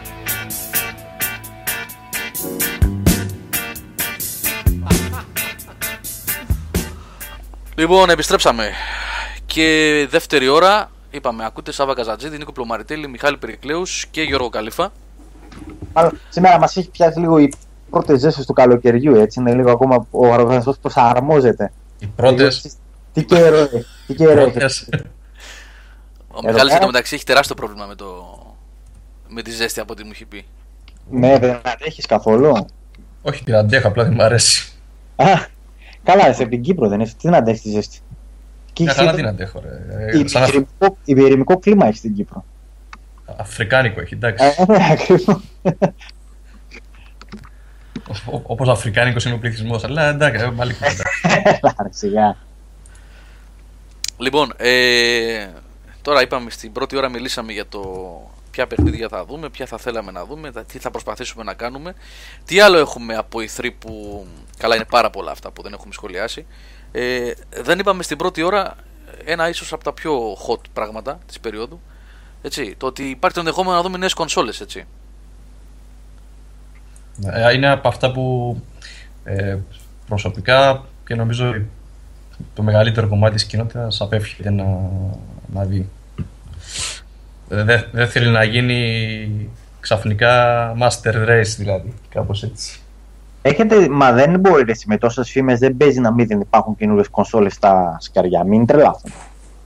Για ποιο λόγο να κυκλοφορήσουν όλες τις φήμες, τι νόημα έχουν. Δεν είναι ένα παιχνίδι που, δεν, που θα επηρεάσει ένα μικρό πληθυσμό. Ξέρω εγώ τώρα, εδώ μιλάμε για εκατομμύρια που έχουν κονσόλες και δυνητικούς αγοραστές. Δεν είναι τυχαίες τι φήμες. Ναι, το θέμα είναι σε ποιους στοχεύει Νίκο, γιατί αν στοχεύει σε αυτούς που έχουν ήδη στην κατοχή τους κονσόλα ε, θα είναι λίγο πρόστιχο να το πούμε. Να τους αναγκάσει δηλαδή εισαγωγικά να, να αναβαθμίσουν το μηχάνημα. Ε, να πω λιγάκι ένα λεπτό γιατί έτσι όπως το περιέγραψα μπορεί να, να ας πούμε ο φίλος μας εδώ ο ο Angel Dust κατάλαβε λάθος. Δεν μιλάμε για PS5 γιατί μπορεί κάποια παιδιά να μην έχουν παρα, ε, παρακολουθήσει την επικαιρότητα. Μιλάμε για τη φημολογία που υπάρχει εδώ και αρκετό καιρό, κάνα δίμηνο, ίσως, ίσως και παραπάνω, Παραπάνω. ναι, ότι υπάρχει το ενδεχόμενο να δούμε σε πρώτη φάση μία αναβαθμισμένη έκδοση του PlayStation 4, όχι PlayStation 5, αλλά μία αναβαθμισμένη έκδοση του PS4, η οποία δεν θα είναι απλώς slim, ε, δηλαδή μία έκδοση με μικρότερο κέλυφος, καλύτερα, καλύτερη τροφοδοσία, με χαμηλότερη κατανάλωση ρεύματος κλπ, όπως κάνει συνήθως η Sony, αλλά μία έκδοση με καλύτερα specs, με καλύτερα specifications, καλύτερο, καλύτερη CPU, περισσότερη RAM, ε, η οποία θα είναι ισχυρότερη από την ε, υφιστάμενη, ότι θα είναι ένα PS4 πάλι, 4, αλλά πιο ισχυρό. Παρομοίως, ε, ένα Xbox One, ε, το Scorpio, νομίζω είναι ο κωδικός του στη φημολογία, έτσι, Ναι, όχι ότι ναι. είναι επίσημο αυτό. Ε, που θα είναι και επίσης ισχυρότερο και θα μπορεί να συνεργαστεί με το Oculus Rift κλπ. κλπ, κλπ. Αυτές οι φήμες κυκλοφορούν πάρα πολύ έντονα το τελευταίο διάστημα και είναι κάτι που έχει ενοχλήσει πολύ κόσμο. Τουλάχιστον οι περισσότεροι από εμάς έχουμε πει ότι δεν θέλουμε κάτι τέτοιο. Πάντως, ρε Σίγερο, άμα από τη στιγμή που έχουν δει ότι έχει προβλήματα με το VR, πρέπει να κάνουν κάτι για να βγάλουν hardware να το υποστηρίξει. Εφόσον θέλουν να βγάλουν το VR στην αγορά, δεν μπορεί να κατηγορήσει τώρα γιατί βγάζει το VR, θέλουν να βγάλουν το VR. Τι να κάνουν. Ναι, εγώ είπα όμως, μαζί ήμασταν νομίζω στο προηγούμενο vidcast που κάναμε. Όχι αυτή, αυτή την ομάδα δεν κάναμε, την προηγούμενη. Ότι το VR ε, και το VR και το HoloLens ε, και το Oculus Rift ε, και όλα αυτά δεν τα ανακαλύψανε τώρα πριν από 6 μήνες, πριν από ένα χρόνο. Ήταν στα πλάνα τους εδώ και πολύ καιρό. Δηλαδή όταν η Sony σχεδιάζει το PS4 νομίζω ότι σε ένα πολύ μεγάλο βαθμό είχε στο μυαλό της και το VR. Ε, σίγουρα το, Το είχε. ίδιο και η Microsoft με το One. Οπότε θα μπορούσαν να είχαν ε, προβλέψει τις ανάγκες μιας τέτοιας τεχνολογίας. Και τι να κάνουν, να καθυστερήσουν την έκδοση μιας ολόκληρης κονσόλας. Ε, τρία, πόσα τρία χρόνια είναι τώρα, τρεις ή μισή. Πόσα είναι το PlayStation, 2,5. Δυόμιση. δυόμιση, συγγνώμη, δυόμιση χρόνια. Να καθυστερήσουν. δύο- Δηλαδή θα βγάζε το 360 και το PlayStation 3 δυόμιση χρόνια ακόμα. Όχι, θα μπορούσαν Είναι να καλά. δίνανε ένα άλλο μηχάνημα που θα ήταν future proof. Δεν είναι τόσο δύσκολο αυτό. Πιο ακριβό. Πιο, πιο ακριβό προφανώς, θα ήταν πιο ακριβό. Ναι. Ναι. Ε, τη Sony πάντως στο VR είναι bundle με επεξεργαστική μονάδα, οπότε ε, παίρνει ένα βάρος και αυτό. Ε, αν, δηλαδή μπορεί να μην είναι τόσο απαραίτητο για το VR ένα αναβαθμισμένο 4 Ναι. Ε, της ε, Microsoft από την άλλη για να αν επι- επαληθευτούν οι φήμες ας πούμε, για το Oculus Rift χρειάζεται ένα τέρας ας πούμε, υπολογιστή για να, για να τρέξει οπότε θα, θα είναι αναγκαστικά τουλάχιστον μισό χιλιάρικο ε, πόσο, πόσο θα είναι Νίκο περίπου Ποιο πόσο πράγμα; υπολογίζεις εσύ; Το upgrade που χρειάζεται τι, για να, παίξει, για να τρέξει το Oculus Rift. Ε, σε αναλογία με ένα PC ναι, σε specs Ένα PC τώρα για να τρέξει ο Oculus Rift πρέπει να δώσει 1000 με 1200 ευρώ. Έτσι. 1000 ευρώ ναι. Ναι, το- 1000 ευρώ είναι το entry point, έτσι. Ενώ να έχεις και κάποια αξιοπρέπεια στο πώς το τρέχει το, το μηχάνημα. Ε, άρα ποια πάει, τι θα κάνω αναλογία στην κονσόλα, ποια θα είναι, τι μισή τιμή πες, άντε. Γιατί πες Ε. ότι ένα PC 800 ευρώ, ρε παιδί μου, το πώς περνάει μια κονσόλα είναι εκεί περίπου, πες 700, 800, πόσα είναι. Ναι, κάπου εκεί. Ε, Εγώ νομίζω θα είναι αυτοκτονικό πάντως να λανσάρει η Microsoft μηχάνημα στα 500 ευρώ. Μμ. Δεν ξέρω. Ενώ ναι, το ότι η κονσόλα της, ας πούμε, το εφιστάμενο μοντέλο το βρίσκει στα 3 εκατοστάρικα ή πιο κάτω, ας πούμε. Για το VR. Δεν ξέρω, παιδιά, πάντως η φήμη δεν έχει διαψευστεί από πουθενά. Κυκλοφορεί εντόνως και νομίζω ότι τα πράγματα πάνε προς τα εκεί. Και έχω ακούσει, σας έχω πει και άλλη φορά από γύρω-γύρω πολύ κόσμο που να το αναφέρει. Ε, οπότε νομίζω πως η νέα τακτική των εταιρεών και αυτό βέβαια αν γίνει ξέρετε ότι δεν θα είναι ε, η πρώτη και η τελευταία φορά έτσι. Θα είναι ένα νέο μοντέλο αγοράς αυτό. Καλά, μην το θεωρείς δεδομένο. Γιατί όπως είχα πει και εγώ μια φορά, είχα πει. Εντάξει, είχα αναφέρει μπορεί να είναι έστω μια μήνυ αποδοχή αποτυχία των κονσόλων. Εντάξει, μπορεί να είναι και λάθος. Λάθος το timing, λάθος. Δεν σημαίνει ότι η Sony και ντε θα πάει στο μοντέλο. Όπως έγραψε ο Gordon Freeman πιο πριν ένας σε στυλ κινητών, ένα δύο-τρία χρόνια καινούριο πράγμα. Δεν ξέρουμε αυτό, είναι πολύ νωρίς. Τι να πω, Νίκο, δεν ξέρω. Είναι λίγο επικίνδυνο να κάνεις πρόβλεψη σε αυτή τη φάση. Πρώτα απ' όλα είναι επικίνδυνο να κάνεις πρόβλεψη για κάτι το οποίο δεν έχει επιβεβαιωθεί. Έτσι. Ξεκινάμε από αυτό. Οπότε δεν ξέρουμε καν αν υφίσταται αυτό το πράγμα. Αλλά αν υποθέσουμε, να κάνουμε μια υπόθεση εργασίας ότι ναι, οκ, μπορεί να γίνει, ε, δεν νομίζω ότι θα είναι one-off αυτό. Εγώ εκτιμώ ότι αν προχωρήσουν σε κάτι τέτοιο, εκτός και αν είναι λαγός, επαναλαμβάνω, όλη αυτή η ιστορία εδώ και δύο μήνες, τρει-τέσσερι Παιδιά. πόσο είναι, Να είναι φι, φι, φιδέμπορε τόσο πολύ. ε, για να δουν πώς θα αντιδράσει ο κόσμος. Γιατί έχετε δει ότι όπου έχει ανέβει τέτοια είδηση, τους έχουν φάει, έτσι.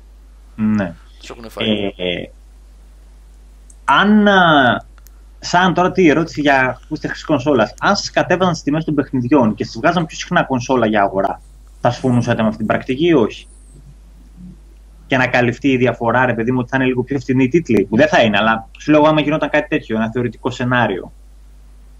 Αν πήγαινε- πήγαινε... εννοείς τιμές PC.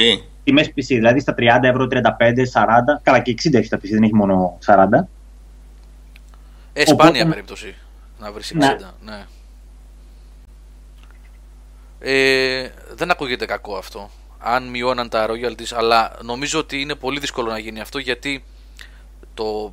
Όχι, δεν θα πω ποσοστό επί της 100, αλλά πολύ μεγάλο κέρδος από το gaming και η Sony και η Microsoft και η Nintendo το βγάζουν από τα royalties. Πολύ Ναι, μεγαλύτερο από το hardware, ναι. πολύ μεγαλύτερο.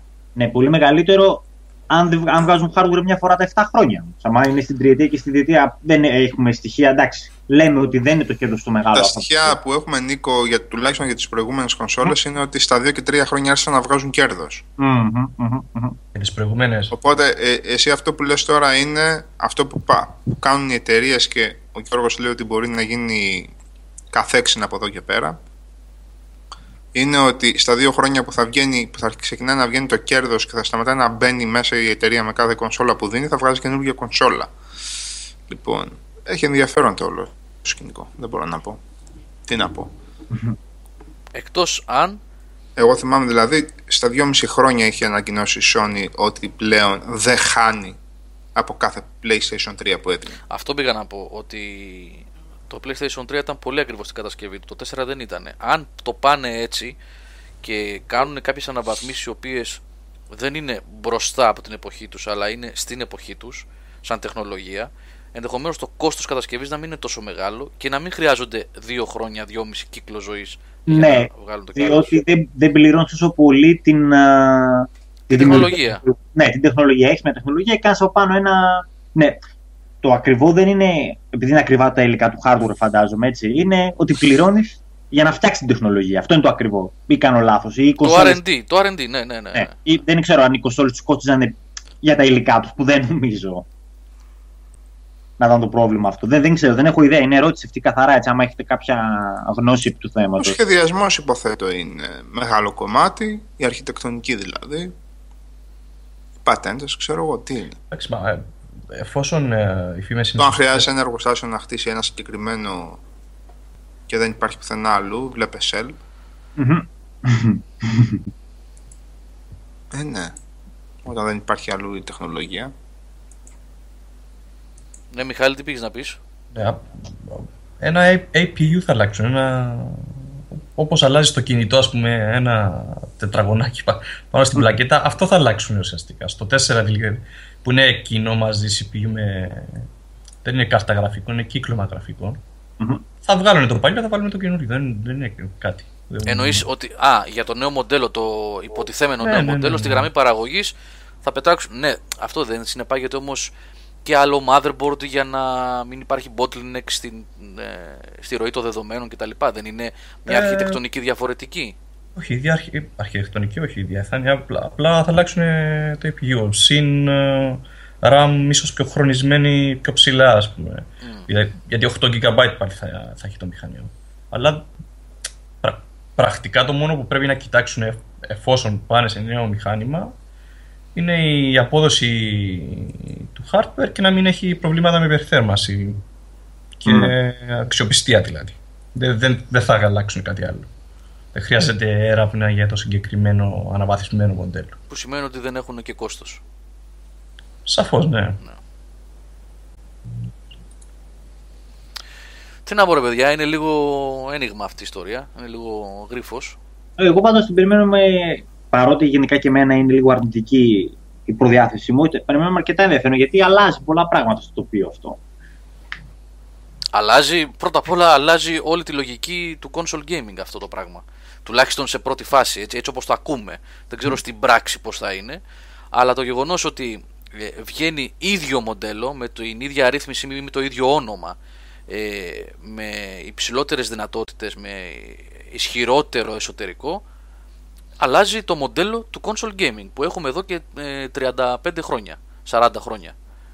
40, ναι, σχεδόν 40 χρόνια. Αλλά ο Μπιγόροφ πέταξε κάτι πριν που και το φαίνεται ακόμα και στο ηρωή του chat ότι μπορεί αυτή τη φορά το PlayStation 4 να βγάλει από την Day One χρήματα από το hardware. Δεν είναι απίθανο αυτό το σενάριο. Οπότε να έχουν επενδύσει τα έσοδα από καινούριο hardware που θα πουλήσουν, από καινούριες συσκευές. Ε, ναι, έστ- έστω χαμηλό μπορεί να είναι κερδοφόρος ας πούμε, το μηχανείο. Ναι.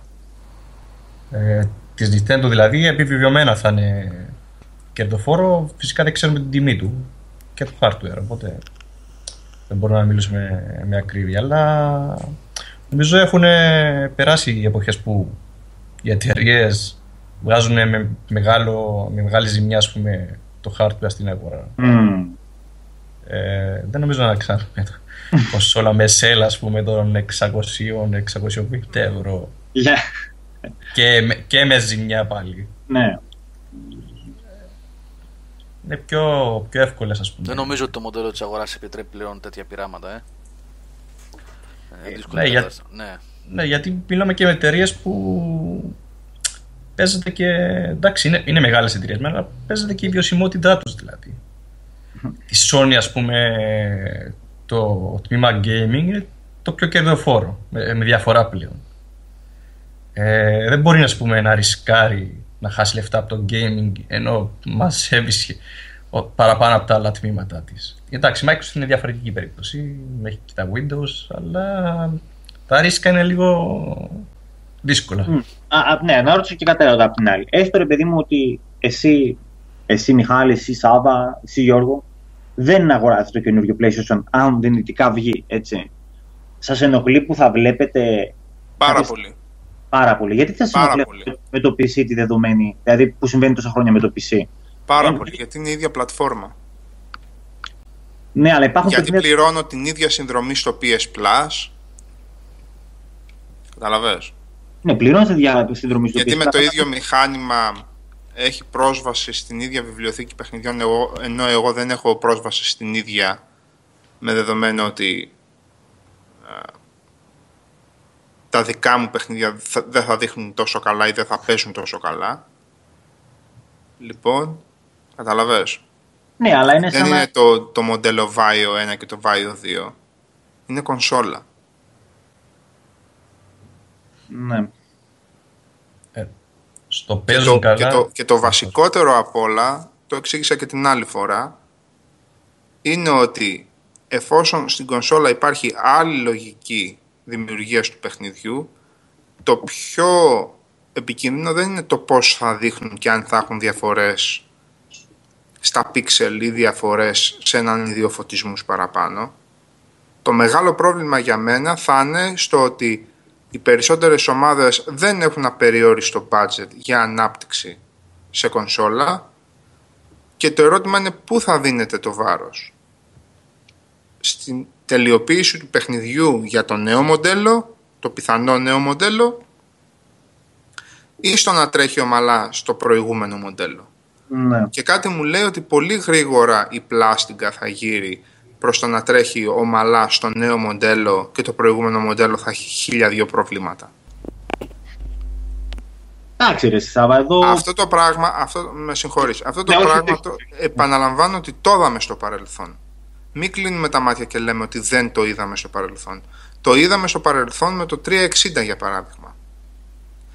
Όμως η μεγάλη διαφορά είναι ότι η Microsoft την ίδια στιγμή που λάσαρε το 360 το arcade λάσαρε το, τρε- το 360 το arcade το- για το οποίο έπρεπε να δώσεις με πολλά λεφτά για να, για να το φέρεις στα ίσια με το κανονικό μοντέλο σου έλεγε ότι τώρα κύριε παίρνεις το φθηνό μοντέλο να το ξέρεις αυτό σου το έλεγε Από πριν, ναι. γιατί την ίδια στιγμή που εσύ πήγαινες να αγοράσεις το arcade το πρώτο arcade της αγοράς ήξερες ότι υπάρχει και περιφερειακό που το μετατρέπει σε κανονικό ναι. Οκ. Και εκεί υπήρχαν διαφορές, αν και πρόκειται για το ίδιο hardware, υπήρχαν διαφορές στην απόδοση για πολύ απλούς λόγους. Γιατί θεωρητικά, τέσσερα χρόνια μετά, αν ζούσε κάποιο arcade μοντέλο, που είναι λίγο δύσκολο βέβαια, λοιπόν, θεωρητικά δεν θα μπορούσε να, να αν έχει, είχε μείνει κάποιος με το arcade μοντέλο, δεν θα μπορούσε να εγκαταστήσει ας πούμε, παιχνίδια στο, σ- σε σκληρό δίσκο. Ναι. Οπότε θα έπαιζε συνεχώς από δισκάκι, οπότε θα είχε μειωμένα load times και όλα αυτά τα οποία είχαν βελτιωθεί με τη χρήση του, του σκληρού δίσκου. Λοιπόν, η μεγάλη διαφορά είναι ότι αυτό το ήξερες και είχες τη δυνατότητα να το φέρεις στα ίσια. Να φέρεις ίσια βάρκα ίσα νερά το μοντέλο. Εάν πάμε έτσι όπως δείχνουν κάποια στοιχεία, εγώ δεν, δεν, δεν ξέρω καν τι να περιμένω να πω την αλήθεια. Και πάμε σε αυτό που όλοι λίγο πολύ συζητάμε, όλα αυτά δεν τα ξέραμε. Όλα αυτά δεν μας τα είπε κανείς. Κάποιος μία μέρα πριν την ανακοίνωση του νέου μοντέλου του PlayStation 4 αγόρασε PS Plus στο PlayStation 4 το προηγούμενο. Και πλέον νιώθει ξενερωμένος και δεν θέλει να έχει αυτή την PS Plus. Γιατί θεωρεί ότι τον έριξε η εταιρεία ή το ένα ή το άλλο. Δηλαδή αγόρασε PS Plus με το δεδομένο ότι, θα έχει μια σταθερή, ότι έχει μια σταθερή πλατφόρμα και δύο μέρες μετά αυτό το πράγμα αλλάζει. Μμ. Θεωρητικά, τον έχει κοροϊδέψει αυτόν τον καταναλωτή, ναι ή όχι; Σαφέστατα τον έχει κοροϊδέψει. Εντάξει, ναι, κατάλαβα ακριβώς τη λογική σου. Εγώ καταλαβαίνω ότι κάποια πράγματα φαίνονται ψηλά γράμματα. Επειδή όμως πάνω σε αυτά τα ψηλά γράμματα έχουν πατήσει κατά καιρούς όλες οι εταιρείες και γι' αυτό πλέον το περιβάλλον στο οποίο παίζουμε και λειτουργούμε σαν gamers είναι ένα στρεβλό πράγμα. Που πέρυσι ήθελαν, πριν δύο χρόνια ήθελαν να μας πούνε ότι θα βάζει το δακτυλικό σου αποτύπωμα για να ανοίγει η κονσόλα και να κάνει ε, στο register το προϊόν και ένα προϊόν το οποίο αγόρασες δεν μπορείς να το δίνεις στον αδερφό σου ή στον ξαδερφό σου ή στο φίλο σου.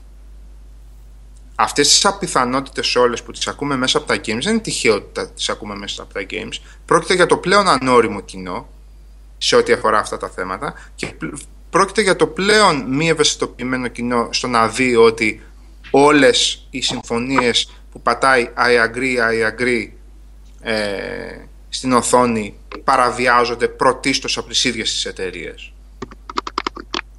Εγώ δεν θα σταματήσω ποτέ να αναφέρω το, το παράδειγμα του ότι είναι σαφής στο Xbox Live και στο 360 η διατύπωση που λέει ότι ό,τι αγοράζεται στην κονσόλα είναι κοινό για όποιον παίζει στην κονσόλα και αυτό το πράγμα άλλαξε στην προηγούμενη γενιά. Ναι. Δηλαδή ένας άνθρωπος ο οποίος αγόρασε το 360 το, 1000 το 2011 με σαφέστατη, σαφέστατο τον όρο ότι ό,τι αγόραζε στην κονσόλα μπορούσε να το παίξει και ένα άλλο προφίλ δύο χρόνια μετά δεν μπορούσε να το κάνει. Γιατί υπήρχαν προϊόντα που κυκλοφορούσαν ψηφιακά τα οποία ήταν συνδεδεμένα με το gamer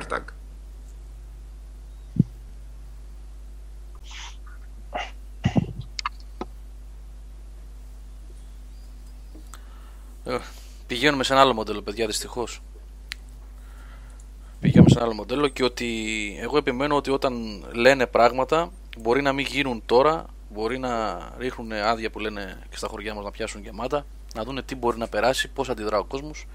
Αλλά ναι, λίγα λίγα τα περνάνε. Καλά, και το Always Online και τα λοιπά που ε, υποτίθεται ότι ε, ο κόσμος νίκησε και δεν το περάσανε, ήταν για γέλια νίκη, έτσι. Έχει περάσει κανονικότατα το Always Online. Γελά, γελάμε έτσι. Ναι, ναι. Γελάμε. Ε, υπήρχε όμως, να σου πω κάτι, υπήρχε κάποια από όλα τα ψέματα που έχουν. Όχι ψέματα, να μην ψέματα. Από όλα σου έχουν πει εταιρείες ότι ξέρεις τι, η κονσόλα που σου φτιάχνω το 2012, 2013, ξέρω εγώ, θα κρατήσει μέχρι το 2020. Υπάρχει αυτή η δέσμευση; Όχι. Δεν υπάρχει. Άμα σου δώσει ένα heads up και σου πει ρε παιδί μου, ξέρεις τη Σάβα, Γιώργο, Μιχάλη, του χρόνου θα κυκλοφορήσει το νέο PlayStation, τη νέα του έκδοση, σε ένα χρόνο από τώρα. Εκεί πέρα έχεις αυτό το εξομαλύνει, αυτό ότι θα έχεις ένα χρόνο ρε παιδί μου να προσαρμοστείς, να μαζέψεις τα χρήματά σου, να δεις τι να κάνεις. Να Βάζεις πουλήσει το δηλαδή. PlayStation σου μισοτιμή στο παλιό. Ξέρω εγώ κάτι να. να βρεις έναν τρόπο ρε παιδί μου για να εξοικονομήσεις τα χρήματα. Ούτε έτσι. Ούτε έτσι. ρε. Νίκο, πρακτικά το heads up στις κονσόλες δίνεται μόνο με έναν τρόπο. Όταν είναι σαφέστατο ότι πλέον δεν προλαβαίνουν τις τεχνολογικές εξελίξεις συνολικά. Δηλαδή όταν, ανα- όταν πλέον παίζεις σε μια κονσόλα ένα παιχνίδι και καταλαβαίνεις ότι το πράγμα έχει φτάσει εγώ δεν λέω ότι είναι η καλύτερη πρακτική αυτή για τις ίδιες τις εταιρείες. Επιχειρηματικά μπορεί αυτό να ακούγεται αυτοκτονικό. Λέω πότε δίνεται αυτό το heads up; Όταν παίζεις ένα παιχνίδι και κάθεσαι και λες «Ε, αφού το τρέχει και έτσι καλά είναι». Αυτή τη στιγμή δεν συμβαίνει ούτε κατά διάνοια αυτό. Και προκαλώ τον οποιοδήποτε να βάλει το Uncharted το 4 και να μου πει ότι ξέρεις τι, ε, και πάλι καλά που το βλέπουμε αυτό μωρέ στις κονσόλες γιατί προχθές έπαιζα το δεν ξέρω ποιος στο PC και πού να δείτε τι έχει γίνει. Ε, δεν μπορείς να το πεις αυτό το πράγμα αυτή τη στιγμή. Οπότε heads up από μόνο του αυτόματα δεν δίνεται. Μμμ. Το heads up που λες εσύ το κάνουν οι, κονσο... οι εταιρείες με διαρροές, με PR στροφές του στυλ α, για να στηρίξουμε τη νέα μας τεχνολογία και τα λοιπά και να ικανοποιήσουμε πλήρως τους καταναλωτές και τους αγοραστές πρέπει να την υποστηρίξουμε με νέα, με νέα τεχνολογία και νέο hardware και ούτω καθεξής. Ναι. Δηλαδή είναι σαν στην προηγούμενη γενιά όπου ήταν, σα- ήταν σαφές το ότι μεταξύ των λόγων που δεν λειτουργούσε το Kinect ήταν λόγω hardware περιορισμών και του ιδίου και του 360. Ναι. Εντάξει, ήταν σαν αφού έβλεπε ότι η Microsoft ότι για την τελευταία τριετία αυτό θα ήταν το magnum opus της σε ό,τι αφορά το console gaming να σου λέγε ότι παιδιά θα βγάλω και ένα 360 λίγο δυνατότερο για να μπορεί να τρέχει το εκπληκτικό Kinect που θα σας πλασάρω. Ε, δόξα τω Θεώ δεν έγινε αυτό ας πούμε έτσι. Μμμ. Αλλά αυτή τη στιγμή για να μιλάμε για heads up όταν βλέπεις το Halo 5 στο One και το, το Gears of War το Ultimate και το ε, Uncharted 4 στο PlayStation 4 και τα Witcher όχι, δεν υπάρχει heads up.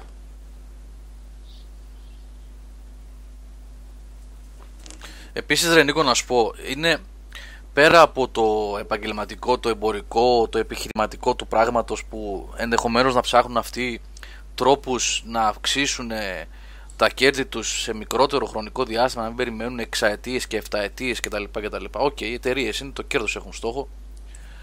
Ε, είναι ότι αλλάζει ένα ολόκληρο μοντέλο της αγοράς το οποίο χτίστηκε και υπάρχει και υφίσταται ως ε, είναι σήμερα και έχει στηριχθεί σε πολύ μεγάλο βαθμό από εκατομμύρια ανθρώπους τα τελευταία 35-40 χρόνια γιατί είναι έτσι όπως είναι.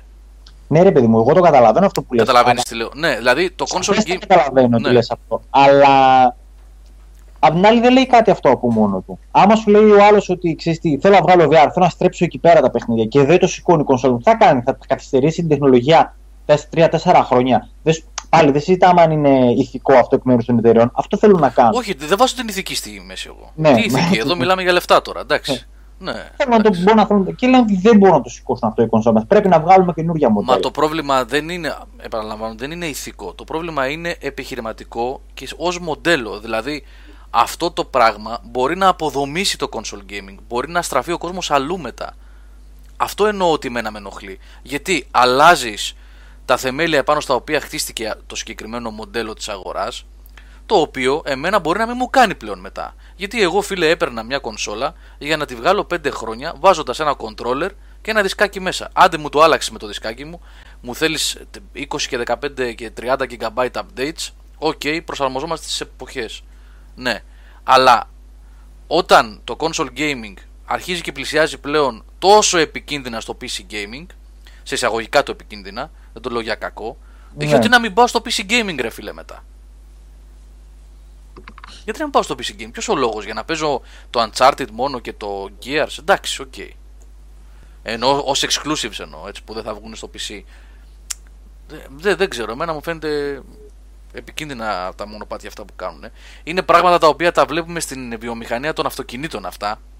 Έτσι, Πάντως, δηλαδή. Ε, βγαίνει- Επιμένω συγγνώμη Γιώργο ότι δεν είναι 35 χρόνια, είναι από το PlayStation 1 και μετά που παγιώθηκε το παίρνω την κονσόλα μου και με βγάζει μια εφταετία. Έτσι, πιο πριν οι κονσόλες στην τριετία πάνω, αυτές που υπήρχαν, είχαν και ακριβά upgrades πάνω για να στηρίξουν τα καινούργια τους πράγματα. Όχι, όχι, περίμενε. Ένα Όχι, λεπτό. ρε. Είναι τελείως Το NES, διαφορετικό. Το Super NES, πόσα χρόνια πέρασαν. Ναι, ε, τετραετία, πενταετία είναι.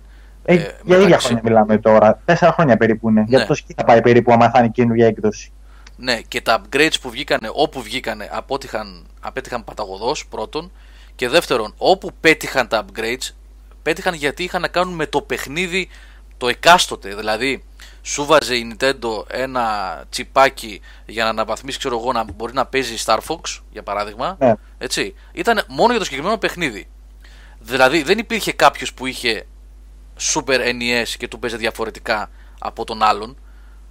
Έβα- έβαζε το upgrade μέσα στο cartridge. Καταλαβες, το παιχνίδι Ναι. έτρεχε καλύτερα, αλλά σε όλους. Ναι, ναι, ναι. ναι. Εντάξει. Τώρα, κάτι τρελά που έκανε η Sega, Καλά, αυτό τα, τα πλήρωσε, δεν είναι θέμα. εντάξει, ναι, αυτό η ιστορία έχει δείξει τι γίνεται.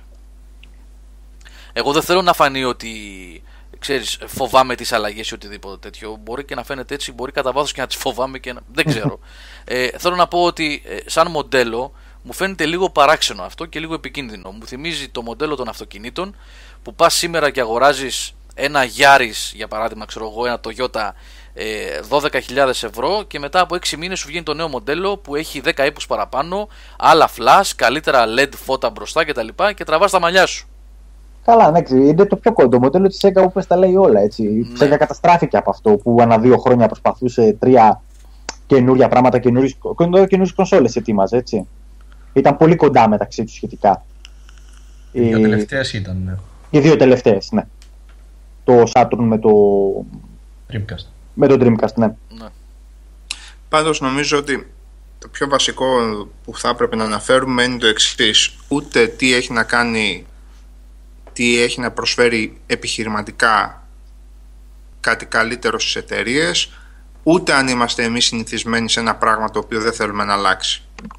Το βασικότερο επιχείρημα σε ό,τι αφορά μία κάποια σταθερότητα για 4, 5, 6 χρόνια, εγώ δεν λέω ότι είναι λίγα τα χρόνια της προηγούμενης γενιάς, είναι τρομερό αυτό που συνέβη με την προηγούμενη γενιά σε ό,τι αφορά τα χρόνια στα οποία τράβηξε. Λοιπόν, το βασικότερο από όλα παιδιά και το οποίο κινδυνεύει πάρα πολύ σε, ό- όταν μιλάμε για αναβαθμίσεις ανά 2,5 και 3 χρόνια και αλλαγές. Το αναβαθμίσεις εγώ δεν το δέχομαι, το αναβάθμιση στη συγκεκριμένη περίπτωση πηγαίνει για να προλάβει κάτι τελείως άλλο το οποίο δεν ξέρουμε καν αν θα μείνει εάν θα, εάν θα πετύχει, αν θα μείνει, αν θα έχει ουσία, ακόμα και αν πετύχει. Λοιπόν, το βασικότερο από όλα είναι το εξής. Αποδεδειγμένα, εγώ το ξέρω αυτό τουλάχιστον για τις δύο προηγούμενες γενιές, γιατί για τις τρεις και τέσσερις δεν ξέρω να σας πω. Αυτό το είδα όμως και στη γενιά του PlayStation 2 και Xbox, το είδα και στη γενιά του 360 και του PlayStation 3 και να πω την αλήθεια δεν δέχομαι και αντίλογο πάνω σε αυτό.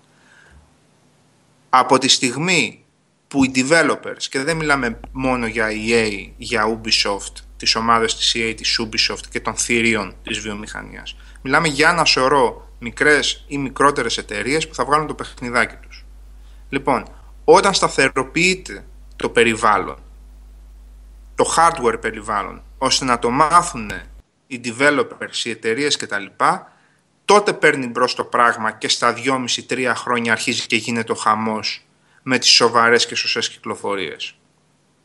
Όταν οι developers νιώθουν πλέον ασφαλείς στο να πούνε ότι μάθαμε να δουλεύουμε πάνω σε αυτή την κονσόλα, δεν θα μας φύγει, δεν θα μας βγει ο κούκος αηδόνι να μπορέσουμε να κάνουμε ένα encoding, να δούμε τι γίνεται και τι δεν γίνεται, δεν θα φοβηθούμε να το αγγίξουμε και πάρε παιχνίδι, πάρε, πάρε, πάρε και ξαναπάρε.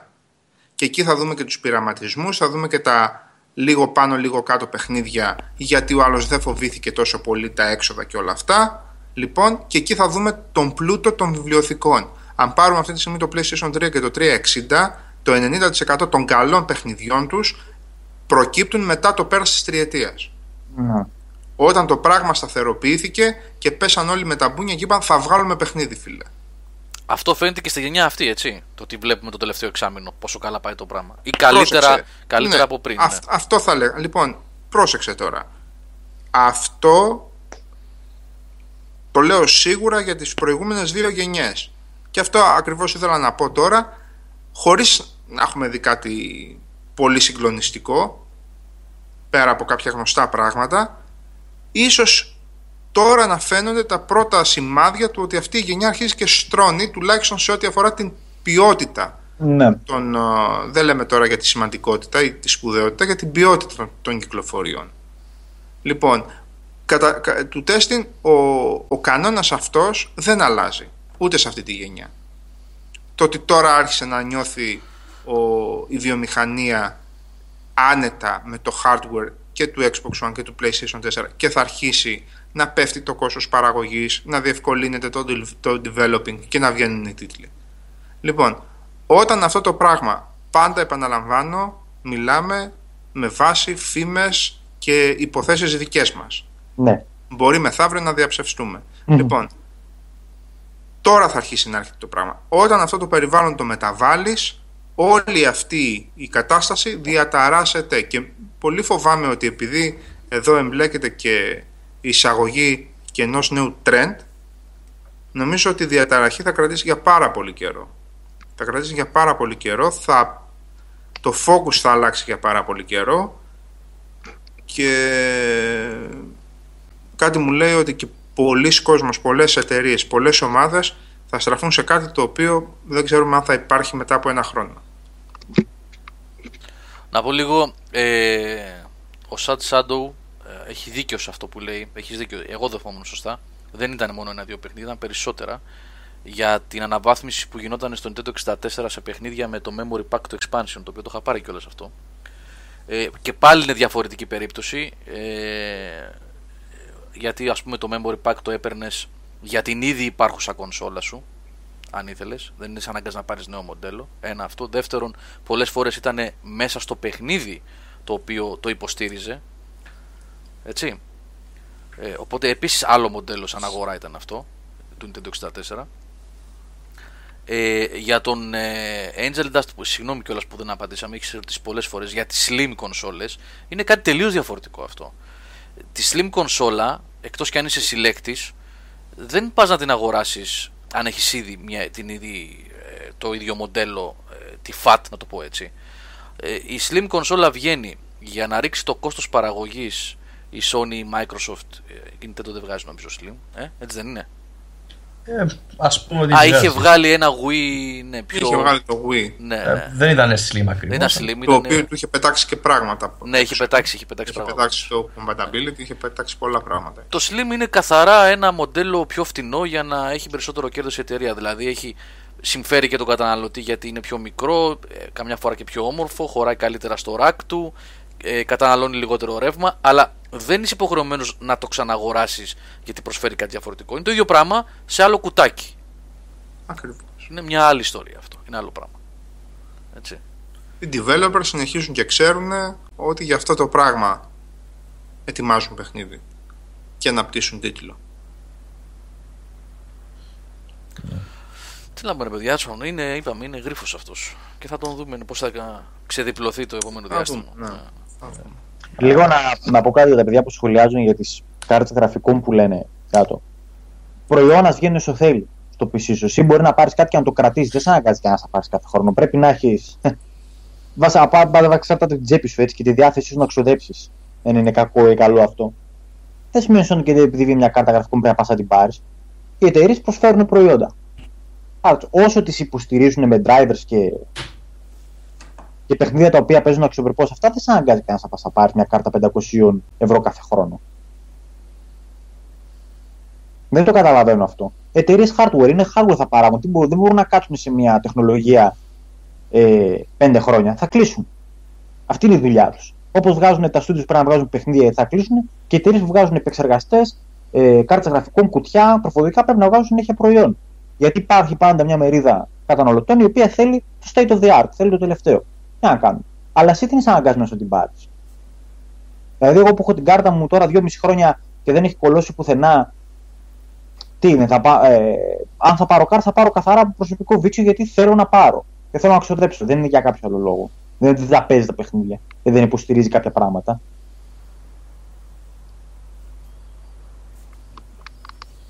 Λοιπόν, θέλετε δεύτερο διαλυματάκι, παιδιά, για να πάμε σιγά σιγά προς το τέλος μας. Ε; Όχι το τέλος μας, δεν θα... Το τέλος το δικό μας της εκπομπής. Ο Μήνος. λοιπόν, άντε, δύο τραγούδια ακόμα και πάμε σιγά σιγά να κλείσουμε.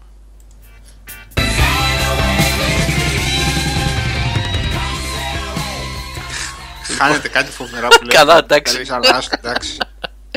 Λοιπόν, τα τραγούδια της ημέρας ήταν Suicide Solution Ozzy, ε, Ghosts of Cable Street, ε, τι ήταν αυτό Σάβα; The man they couldn't hang. OK, okay, ε, Innuendo Queen, ε, Roxanne Sting, ε, πολύ βασικά, όχι Sting, συγγνώμη, και Come Sail Away Styx. Αυτά ακούσαμε σήμερα. Έβαλες στο Roxanne. Ναι, πριν από το Come Sail Away. Λοιπόν, και έχουμε και τον Νικόλα Μαρκόγλου στην παρέα. Γεια χαρά. Μπήκε έτσι guest ε, εμφάνιση στο τέλος. Ε, Δεν το περιμένατε. όχι, όχι. Όχι. Και παιδιά, έχετε ξεκινήσει μια φασαρία στο chat, δεν υπάρχει λόγος. Ναι, παιδιά, εντάξει, σιγά. και κουλάρετε μου. Έχουμε και ωραία ατμόσφαιρα σήμερα, σιγά. Δεν είναι τώρα. Μην τσακώνεστε, μην τσακώνεστε. Μην τσακώνεστε. Δεν υπάρχει λόγος. Ε, να σας πω και κάτι. Δεν θα το λύσετε, ό,τι και να γράψετε. Θα συνεχίσουν απλά οι αντικλήσεις. Δεν Ναι, υπάρχει θέμα. Δεν θα το λύσετε. Οπότε δεν υπάρχει λόγος. Κουλάρετε εδώ να πούμε ακόμα δύο-τρεις κουβεντούλες. Πάμε σιγά σιγά στο τέλος. Ή απλά Spartan City πήγε αγόρασε ένα καλό PC και τελειώνει αυτό το θέμα. ναι, δεν, δεν υπάρχει λόγος. Λοιπόν, με τι κλείνουμε, τι θέλετε να πείτε; Θέλω να πει αυτά που έλεγε ο Σάβα πριν. Ας εκτός μας αέρα. πει ο Νικόλας τις προβλέψεις του για τον Ιθρή και... Α, οκ. είμαστε. ναι. Α, σου δείχνω. Με πιάσατε προετοίμαστο. Προβλέψεις. Τι έτρωγες πάλι; Τι, ε, δεν μπορώ να πω γιατί μπορεί να ακούσει η γυναίκα μου την εκπομπή αύριο. μετά. Καλό σου και εντάξει. Μαγείρεψε και Πάντως πήγε- κάτι πολύ νόστιμο. Ω, κατάλαβα. Ε, τι προβλέψω, παιδιά; Εγώ αυτό που ελπίζω μόνο είναι να δω αυτό που έγραψε και στο φόρουμ να βγουν και να πούνε ανακοίνωση ρε παιδιά, τι φήμες είναι αυτές που ακούγατε. Εμείς απλά slim μοντέλο θέλαμε να βγάλουμε και τέτοια απλά βελτιωμένο design κτλ. Να διαψευστούν βασικά όλα αυτά που έχουν υποθεί περί εξελιγμένων μοντέλων κτλ. Ε, μ' ακούτε; Σ' ακούμε. Α, σας αποστόμωσα. ναι. Πες για το για- πες που έπεσες μέσα για το Dead Rising. Μάλλον δεν έπεσες μέσα. Έκανες μια ερώτηση και σου απαντήθηκε η ερώτηση σήμερα. Ναι, ναι, ναι, Ναι. κάτι είδα για, για φήμες έτσι, δεν είναι ότι... Ε, τα παιδιά βάλανε πόσες φωτογραφίες μέσα στο chat. Που εντάξει. Ε, εί- είπα κι εγώ, ξέρω, γιατί ήταν πολύ περίεργο να βλέπεις τέτοια ταινία να βγάζεις sequel, έτσι. Δεν ξέρω, βασικά δεν την έχω δει. Για Δεν να έχει πω δει το την πρώτο. αλήθεια. Είναι ωραία μπιμπουδιά, Όχι. ρε. Είναι ωραία. Είναι... Ναι, Δεν είναι ρε παιδί μου Sharknado. Έτσι. Ναι. Είναι, κοίταξε. Άμα δεν ήταν Dead Rising δεν θα βλεπότανε. Αλλά επειδή έχει αυτές τις αναφορές από τα παιχνίδια, δηλαδή μπαίνει μέσα σε ένα σαν αποθήκη, πώς λέγεται, χρωματοπωλείο, σιδηροπωλείο τέλος πάντων και φτιάχνει όπλα και έχει μέσα παντού στα ράφια αναφορές από τα παιχνίδια. Το έχει δει και ο Σάββας νομίζω. Το Εσένα- πρώτο το έχω δει. Αυτό το πρώτο, ναι, το πρώτο. Ναι, το έχω δει, αλλά εντάξει, παρά ήταν τώρα. Ναι, εντάξει, ναι, οκ. ναι, ναι. Είναι καφρίλα ήταν, εντάξει. Ναι. Ναι, ου, δεν το Φαν- λες και καφρίλα. Fan service είναι. ε, Τι, πώς το λες. Οπότε αυτό είχε βγει, όταν είχε βγει ήταν μαζί με το, με το 3 νομίζω, μετά το 3 είχε βγει. Πιο μετά. πιο μετά. Κοντά, πολύ κοντά. Πολύ κοντά ήταν νομίζω. Πιο μετά Οπότε- ήταν. Πιο μετά ήταν. Ε, αλλά κοντά ρε παιδί μου γενικά, ναι. Οπότε πλάκα πλάκα κάτι θα έπρεπε να μας πει από την αρχή που είχε ανακοινωθεί το sequel ότι κάτι παίζει με το παιχνίδι και όλα Ίσως, έτσι. και- ίσως. Γιατί ήταν στο πολύ άσχετο, το θυμηθήκαν ας πούμε να βγάλουν. Πάντως το 3 όσο ευχάριστο και αν είναι παραμένει ένα action spin-off των Dead Rising δυστυχώς. Εγώ αν ελπίζω σε στο Dead δίθυρο. Rising ελπίζω σε Dead Rising και όχι σε action παιχνίδι που Ναι, θυμίζει Dead Rising. Ε; Αλλά και το ένα και το δύο action τα λες. Τι εννοείς; Ναι ρε παιδί μου, Δεν το εννοώ είδα, το δεν στήσιμο. ασχολήθηκα. Εννοώ το στήσιμο. Πολύ άνεση γενικά στο 3. Ε, να σου Α, έχει και αυτό το που σου focus βγάζει την forward κάνεις. ψυχή. Ναι, Ε, με το save. Dead Rising αυτό ήταν, να σου βγάζει την ψυχή. Νικόλα, η κρίσιμη ερώτηση τώρα για αυτό για τον Dead Rising. Και μπαπ έφαγες μήπως. Ε, έφαγα και μπα. Πού το κατάλαβες; Το μύρισε, ρε. Αυτό Το είναι μύρισες, μύρισες εκεί. Και μπαπ. Και μπαπ αυτά τα ωραία που φτιάχνουν στην Αγγλία, ξέρετε έτσι. Καλά. Πέντε λίρες, μια σταλιά, μισό πιτόγυρο. Ναι, και σε στέλνουν Φτιάχνω. μετά αδιάβαστο. Τρεις μέρες χέζει μετά. Άσε Α, τα. όχι, όχι εντάξει. όχι έτσι, εντάξει. ναι. Ε, Προχθές έκανα. το λάθος 3, πήγα. το, για το 3 έκανε. και άλλη φορά έχει ξαναπείς από ότι δεν σου άρεσε, έτσι. Δεν, ναι, διασκεδάζεις, περνάς καλά, αυτό είναι σίγουρο. Αλλά δεν είναι Dead Rising ε, σε ό,τι αφορά την ατμόσφαιρα και το, και το ασφικτικό εκείνο το πράγμα που σου δημιουργούσε από την αρχή κιόλας με το να μην ξέρεις τι ακριβώς να πρωτοκάνεις και τι ακριβώς να αφήσεις. Και το χρόνο και όλα αυτά που είχες στο. Όλα Στο- αυτά, βεβαίως, όλα αυτά. Μοναδικό στο χαρακτηριστικό. Στο Ναι. 2 το είχαν στρώσει λίγο αυτό. Στο Ναι. πρώτο βασικά παρά ήταν το Πολύ το πράγμα. είχαν εντάξει. στρώσει στο 2. Στο 2 Στο ήταν ε, νομίζω η ιδανική ισορροπία μεταξύ Ναι. του πολύ άγχους και του, γιατί στο πρώτο ας πούμε έτρωγε στο end screen και έλεγες τώρα τι έγινε. Παιδιά εγώ παίζω 8 ώρες γιατί με σταματάτε έτσι; Απότομα το έχω πάθει δηλαδή καταλάβατε. Μπορούσες να συνεχίσεις να παίζεις αλλά έλεγε ότι η υπόθεση δεν θα λυθεί ποτέ. Και απλά περιμένεις για το ελικόπτερο στις 72 ώρες. Μμ. εξαιρετικά mode κτλ.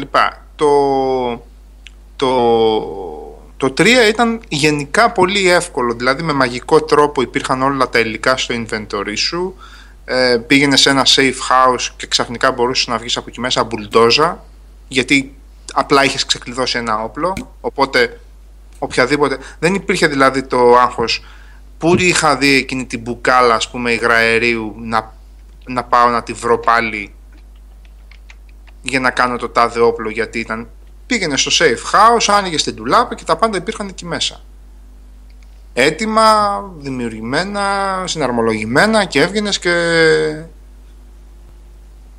και διέλυες στον κόσμο. Λοιπόν, παρέ, παρέμενε διασκεδαστικό το The Rising 3. Πολύ διασκεδαστικό. Εγώ ξέρετε ότι περαγαπάω πάρα πολύ το 2 και κυρίως το, Το 3. το Off the Record. Το, το αγαπάω πάρα πολύ σαν παιχνίδι. Νομίζω ότι πέτυχε και είναι από αυτά τα παιχνίδια που ο κόσμος τα αγνοεί. Τα, αγνοεί, τα παίρνει πολύ σαν δεδομένα, ρε παιδί μου, αυτά τα παιχνίδια. Και δεν είναι, καθόλου δεν είναι. Το 3 ήταν από αυτά που το είχε κάνει outsourcing. ε. Η Blue Castle το είχε κάνει. Ναι, ναι. Καναδί είναι αυτή. Μα, μα αυτοί είχαν κάνει και το 2. Αυτοί είχαν κάνει το 2. Α, μάλιστα. Η Ιαπωνικό είναι το πρώτο μόνο, το The Rising. Και το Chop Until You Drop που ήταν Για το ε, Wii ήταν αυτό, ε. για Wii που είναι το πρώτο με Wii. Και χειρισμό και γραφικά και το ένα και το άλλο δεν θυμάμαι ποιος το είχε κάνει αυτός. Αυτό, το είχα παίξει και αυτό. Όχι ολόκληρο, εντάξει προς Θεού. Το είχα δει δηλαδή αυτό θέλω να πω εγώ το Dead Rising το 2 και το Off the Record συνεχίζω μέχρι τώρα και τα προτείνω ως μοναδικές εμπειρίες γιατί ξέρω ότι πάρα πολλοί κόσμος δεν έχει παίξει το Dead Rising Εδώ βλέπεις τι γίνεται στο chat. όχι, σκοτώνονται για PC Όχι, όχι. Σχετικά με το Dead Rising. Γιατί λένε ότι υπάρχει και μια άλλη φήμη ότι θα είναι remake του πρώτου και ότι έβαλε και ο χρόνος εδώ ένα Δεν είναι για το Dead Rising, είναι, δεν, υπάρχει, δεν υπάρχει συγκεκριμένος τίτλος, απλώς δείχνει προς τα Ναι, έξω. ναι, φημολογία, όχι επίσημο. Ναι, ναι, ναι. Σωστά το λες Νίκο, ναι, να μην Πάνω σε αυτό που είδα σαν φωτογραφία είναι ο Herbert. Ο Φραγκούλης είναι. Να. Ο φωτογράφος. Streaming Divide never knew how when leaks surrounding Microsoft System Lab bring another leak. There's a huge, huge third-party exclusive remake set to be revealed at TT3 uh, for Xbox One and Windows 10. Μακάρι να είναι το Red Dead Redemption, εγώ λέω αυτό, αλλά δεν θα βγει στο Play. Remake. Το Red Dead. Rockstar exclusive μόνο στη Microsoft; Ε, όχι, ναι, θα ήταν λίγο, είναι λίγο τραβηγμένο. Ε, υφά- υπάρχει πάντως η φήμη για, για remaster βασικά. Ναι, αλλά μήπως επειδή δεν είχαν PC ποτέ να το κρατήσουν εκεί πέρα, ποιος ξέρει. Αλλά τώρα θα ήταν... Ε, Και Ε, το PC, remaster PS- να μην βγει για PlayStation. Ναι, χαζό, είναι χαζό. για όλες. Πρώτα απ' για όλα, όλες. Ε, πρώτα απ' ναι, όλα πώς χρειάζεται remaster το PlayStation γιατί ήταν τρεις φορές κατώτερο από το 360 έτσι. Στο PlayStation 3. Και για σχέση με 4 το 3. players co-op, ποιο μπορεί να ταιριάξει; Κοτό. Ποιο; Λέει από Για κάτω τι έχει, πράγμα; έχει κάποιες φήμε. Λέει. λέει So what could this leak be referring? Λέει, πού μπορεί να αναφέρεται αυτό η, η διαρροή; Few guesses λέει KOTOR, Red Dead Redemption, Crimson Skies, Lost Planet, Left 4 Dead, Amped, Dead Rising. Amped. Το Lost. Πάμε ένα ένα. Καλά, το, Το το, Amped είναι- Crimson Skies. Το Crimson Skies ήταν. Εμένα μ' άρεσε το Crimson Skies, παιδιά. Δεν ξέρω. Καλά, αν- ήταν πολύ καλό, αλλά έχει πεθάνει το. Έχει Τα πεθάνει. μισά σαν- είναι Τι νεκρά αεροπλανάκια αυτά. θα παίζουμε. Αεροπλανάκια. Γιατί ρε, δεν σ' άρεσε το Crimson Skies; Τέτοια αλλοπλαδάκια Ωραίος. μια χαρά να τα παίζουν. Όχι, Όχι. ε, εντελώς, εντελώς ιδιαίτερο παιχνίδι, δεν υπήρχε παρόμοιο στην αγορά τότε. Τι λες τώρα, και όμορφο και ε, Ναι, μα- adventure τέτοιο, και adventure με την έννοια του ότι εξερευνούσες, έκανες, ε, Καλά, εντάξει, αεροπλανάκια. Ε, το Amped σιγά τώρα. με Οκ. τίποτα το Amped. Το Amped με τίποτα. Ωραία. Ποιο άλλο είπες στο Lost Planet δεν χρειάζεται καν. Και τώρα να το βάλεις πανέμορφο είναι. Οπότε πάμε. KOTOR, Καλά, όλα από αυτά που είπε. Ε, KOTOR θα κάναμε. Ποιος θα το κάνει αυτό, παιδιά, remake; Θα κάναμε Είμαστε. τρελίτσες, αλλά. Μπε. Left 4 Dead. Ε, δεν είναι και απίθανο βασικά τώρα που έχει το Star Wars στο πάνω του, τα πάνω του πάλι. Σαν όνομα γενικά. Με τις ταινίες και όλα αυτά. Ω, Αυτοί αναπτύσσουν 4-5 παιχνίδια καινούργια. Τετραπλό, πάντα. λένε ότι θα έχει τετραπλό co-op. Μμμ. Αν έχει τετραπλό co-op, πετάμε απ' έξω γρήγορα γρήγορα πολλά από αυτά που είπαμε. Ναι. Τετραπλό co-op. Εκτός- Μπορεί να είναι κανένα καινούριο mode, αυτό το ξέρεις, remake είναι. Ναι, σωστά. δεν είναι Sonic and Dare επειδή μου θα έχει τα ίδια modes με το πρώτο Ε, Left 4 Dead εντελώς αδιάφορο γιατί. Εντάξει, πιο τώρα. Πιο... Ναι, καλά, εντάξει τώρα. Καλά, αλλά. So that- Είδαμε Dead και το Rising. Evolve. Το Left 4 Dead νομίζω ότι δεν υπάρχει κανένας λόγος. Το βάζεις τώρα στο 360 και παίζεις και γίνεται χαμός κιόλας. Και στο PC μπορείς να το παίξεις με όλα τα φιλτράκια. Ε, και να ναι, το ναι. παίξεις, έχεις άπειρο υλικό. άμα θες, το Source παίξεις. Engine τρέχει και στο laptop μου τρέχει. Δεν, έχει, δεν υπάρχει λόγος δηλαδή. Ναι. Ε, remake του Gears of War 1. Πάλι! Πάλι. Remake του remaster. το έτσι. ναι. Τέλος Stop πάντων, until you drop. δεν υπάρχει λόγος να συνεχίσουμε τις υποθέσεις. Μια εβδομαδούλα έμεινε. Ωραία. Το Shenmue να δείξουν να δούμε πώς πάει αυτό. Ότι θα αξίζει όντως, τίποτα άλλο. Ποιο; Το Shenmue το 3. Α δείξουν κανένα crackdown πρώτα και κανένα record και θα δούμε. Ε, και το Shenmue είναι ε, στη Sony θα το δείξουν, αν το δείξουν. Ε, ε, ας το δείξουν. Ωραία, να το δείξω στο PC Game Show που ξέρεις. Ναι, σωστό και αυτό. Εκεί βέβαια θα μας πάρει ο ύπνος, κάρτες θα δείχνουν. Ε, ναι. Ε, Νίκο. Επι- Επιμένετε πάλι. Τέλος πάντων, δεν πειράζει. Όχι, ρε, Εντάξει. ήταν, να σου πω κάτι. Να σου πω κάτι. Ε, έχουν το ελαφρυντικό ότι ήταν η πρώτη τους προσπάθεια πέρσι. Ήταν βαρετή. Μην Ήταν του- πολύ κακό. Ε, Ήταν ε, πολύ ε, μεγάλο, πολύ μεγάλο, χωρίς λόγο, χωρίς να πούμε τίποτα ιδιαίτερο. Έτσι. Ήταν πόσο, ένα τρίωρο δεν ήταν. Ήτανε. Ε, μαζί δεν ήμασταν που ξημερώσαμε, είδαμε το φως του ηλιού με αυτό. Στο Game of Thrones που συζητούσαμε πριν κάνα δύο ώρα, παίξαμε εκείνο το quiz. Πριν ξεκινήσει, θυμάσαι που είχε ένα quiz με 100 ερωτήσεις για PC Games. Ποιος θα the hero Α, ναι, σωστά, σωστά. ναι. Ναι, ναι. Που ήταν, ήταν και κλαρίνο οι ερωτήσεις, έτσι. Ήταν Ναι. και δύσκολες. Ναι, ναι, ναι. ναι. Ναι, σωστά, σωστά. Αλλά προλάβαινες να γκουγκλάρει, ρε παιδί μου, μέχρι να βγει η επόμενη, οπότε δεν έκλεβες. Ε, Να και ο Θάνος. Ήταν και ο Θάνος τότε. Ναι, ναι. Ήταν, Ε. ήταν. Είχαμε ξημερώσει τότε. Τέλος πάντων. Λοιπόν, θέλετε να πείτε τίποτα για σειρές για να πάμε στο ναι, κλείσιμο. θέλω να παιδιά; με υποστηρίξει, να με υποστηρίξει το κοινό του Game Over για το Preacher, γιατί τους έλεγα εγώ πόσο μαμάτο ήταν το πρώτο επεισόδιο και με πέσανε να με φάνε τα κοράκια, τα σπλάχνα μου μέσα, έτσι, με σκίσανε. Προμηθέας. Ναι. Είδε κανένα Preacher από εσάς όλους. Κανένας. Κανείς. Εγώ δεν Εσύ έχω είδες, δει, όχι. έτσι. Μόνο εγώ τώρα το Preacher, έτσι. Και τελικά τι λέει το Preacher. Χαμάει. Γαμάει. Απλά Μαλάκα. κατανοητό. Βία, χιούμορ και γιατί πρόλαβα και διάβασα καμιά 10-15 κοπιξάκια που το έχει προτείνει ο, ο Λάμπρος, αν θυμάστε. Ωραίο και το κόμικ. Εκεί μπορώ να έχω άποψη που διάβασα 10-15 ή δεν μπορώ. Ε, Εξαρτάται πόσα είναι όλα. Πολλά. Ε, και πιστό στο κλίμα, ρε παιδί μου, χιούμορ, βία, καλή ηθοποιία πρέπει γιατί είπατε για τον Ντόμινι Κούπερ, μια χαρά είναι οι ήρωες. Και τι άλλο. Το The Path το έχει δει κανείς. Ξαναρώτησα. Όχι. Για πες μας. Ε, είπαμε με τον. ε, από το Breaking Bad, μωρέ. Μμ, Όχι, άλλο, ναι, όλο. το Τζέσεπ. Ναι, με τον Jesse, το. Ε, με μία σέκτα, με καλτ, με κάτι Ναι, τέτοιο. ναι. Ένα καλτ Ναι. με μία αίρεση. Ακριβώς. Α, α, α, α. Λοιπόν, ε, ξεκίνησε κανένας Penny Dreadful τρίτη σεζόν. Κάποιος, κανένας, Όχι. οποιοδήποτε. Όχι, Ωραία. δεν κάνει Εγώ δεν πρόταση. κατάφερα να τελειώσω ίσα Ω, ίσα. δεν δεν σ' άρεσε. Ωραία. Έχει ένα επεισόδιο, τρίτο, τέταρτη, τέταρτο επεισόδιο τρίτη σεζόν. Το οποίο είναι απλά σε ένα τρελοκομείο έτσι σαν μονόπρακτο. Είναι δύο χαρακτήρες μόνο και είναι ένα από τα καλύτερα επεισόδια που έχω δει ποτέ στη στη τηλεόραση. Εκπληκτικές ερμηνείες από την ε, Emma Green και τον άλλο που κάνει το Frankenstein και δεν θυμάμαι πώς λέγεται τώρα. Αριστούργημα, αλλά αφού δεν το έχετε δει, δεν μπορούμε. Είναι από αυτά που θέλω να τα μοιραστώ και να τα κουβεντιάσω με άλλους, αλλά να το έχει δει και ο άλλος. Για... Τίποτα, βλέπετε και τίποτα. Είναι αυτά. Ποια Εγώ σειρά. αυτή την περίοδο το αγγλικό το thick of it βλέπω βασικά. The Α. thick of it. Δεν θύκω. Και, μια, α, και κάτι Ο τελευταίο οποίος- που μου ήρθε. Έβλεψε συγγνώμη ρε Νικόλα και έβλεπα τώρα που ήμουν μέσα στην κουζίνα ότι κάνει ντεμπούτο σήμερα το House of Cards το αγγλικό στην κρατική τηλεόραση. Α, ναι, είναι παλιό. Είναι Ωραία. 80s αυτό. Κάπου εκεί δεν είναι. 80s, 90s. 12, Ε, τι λέει, τι λέει.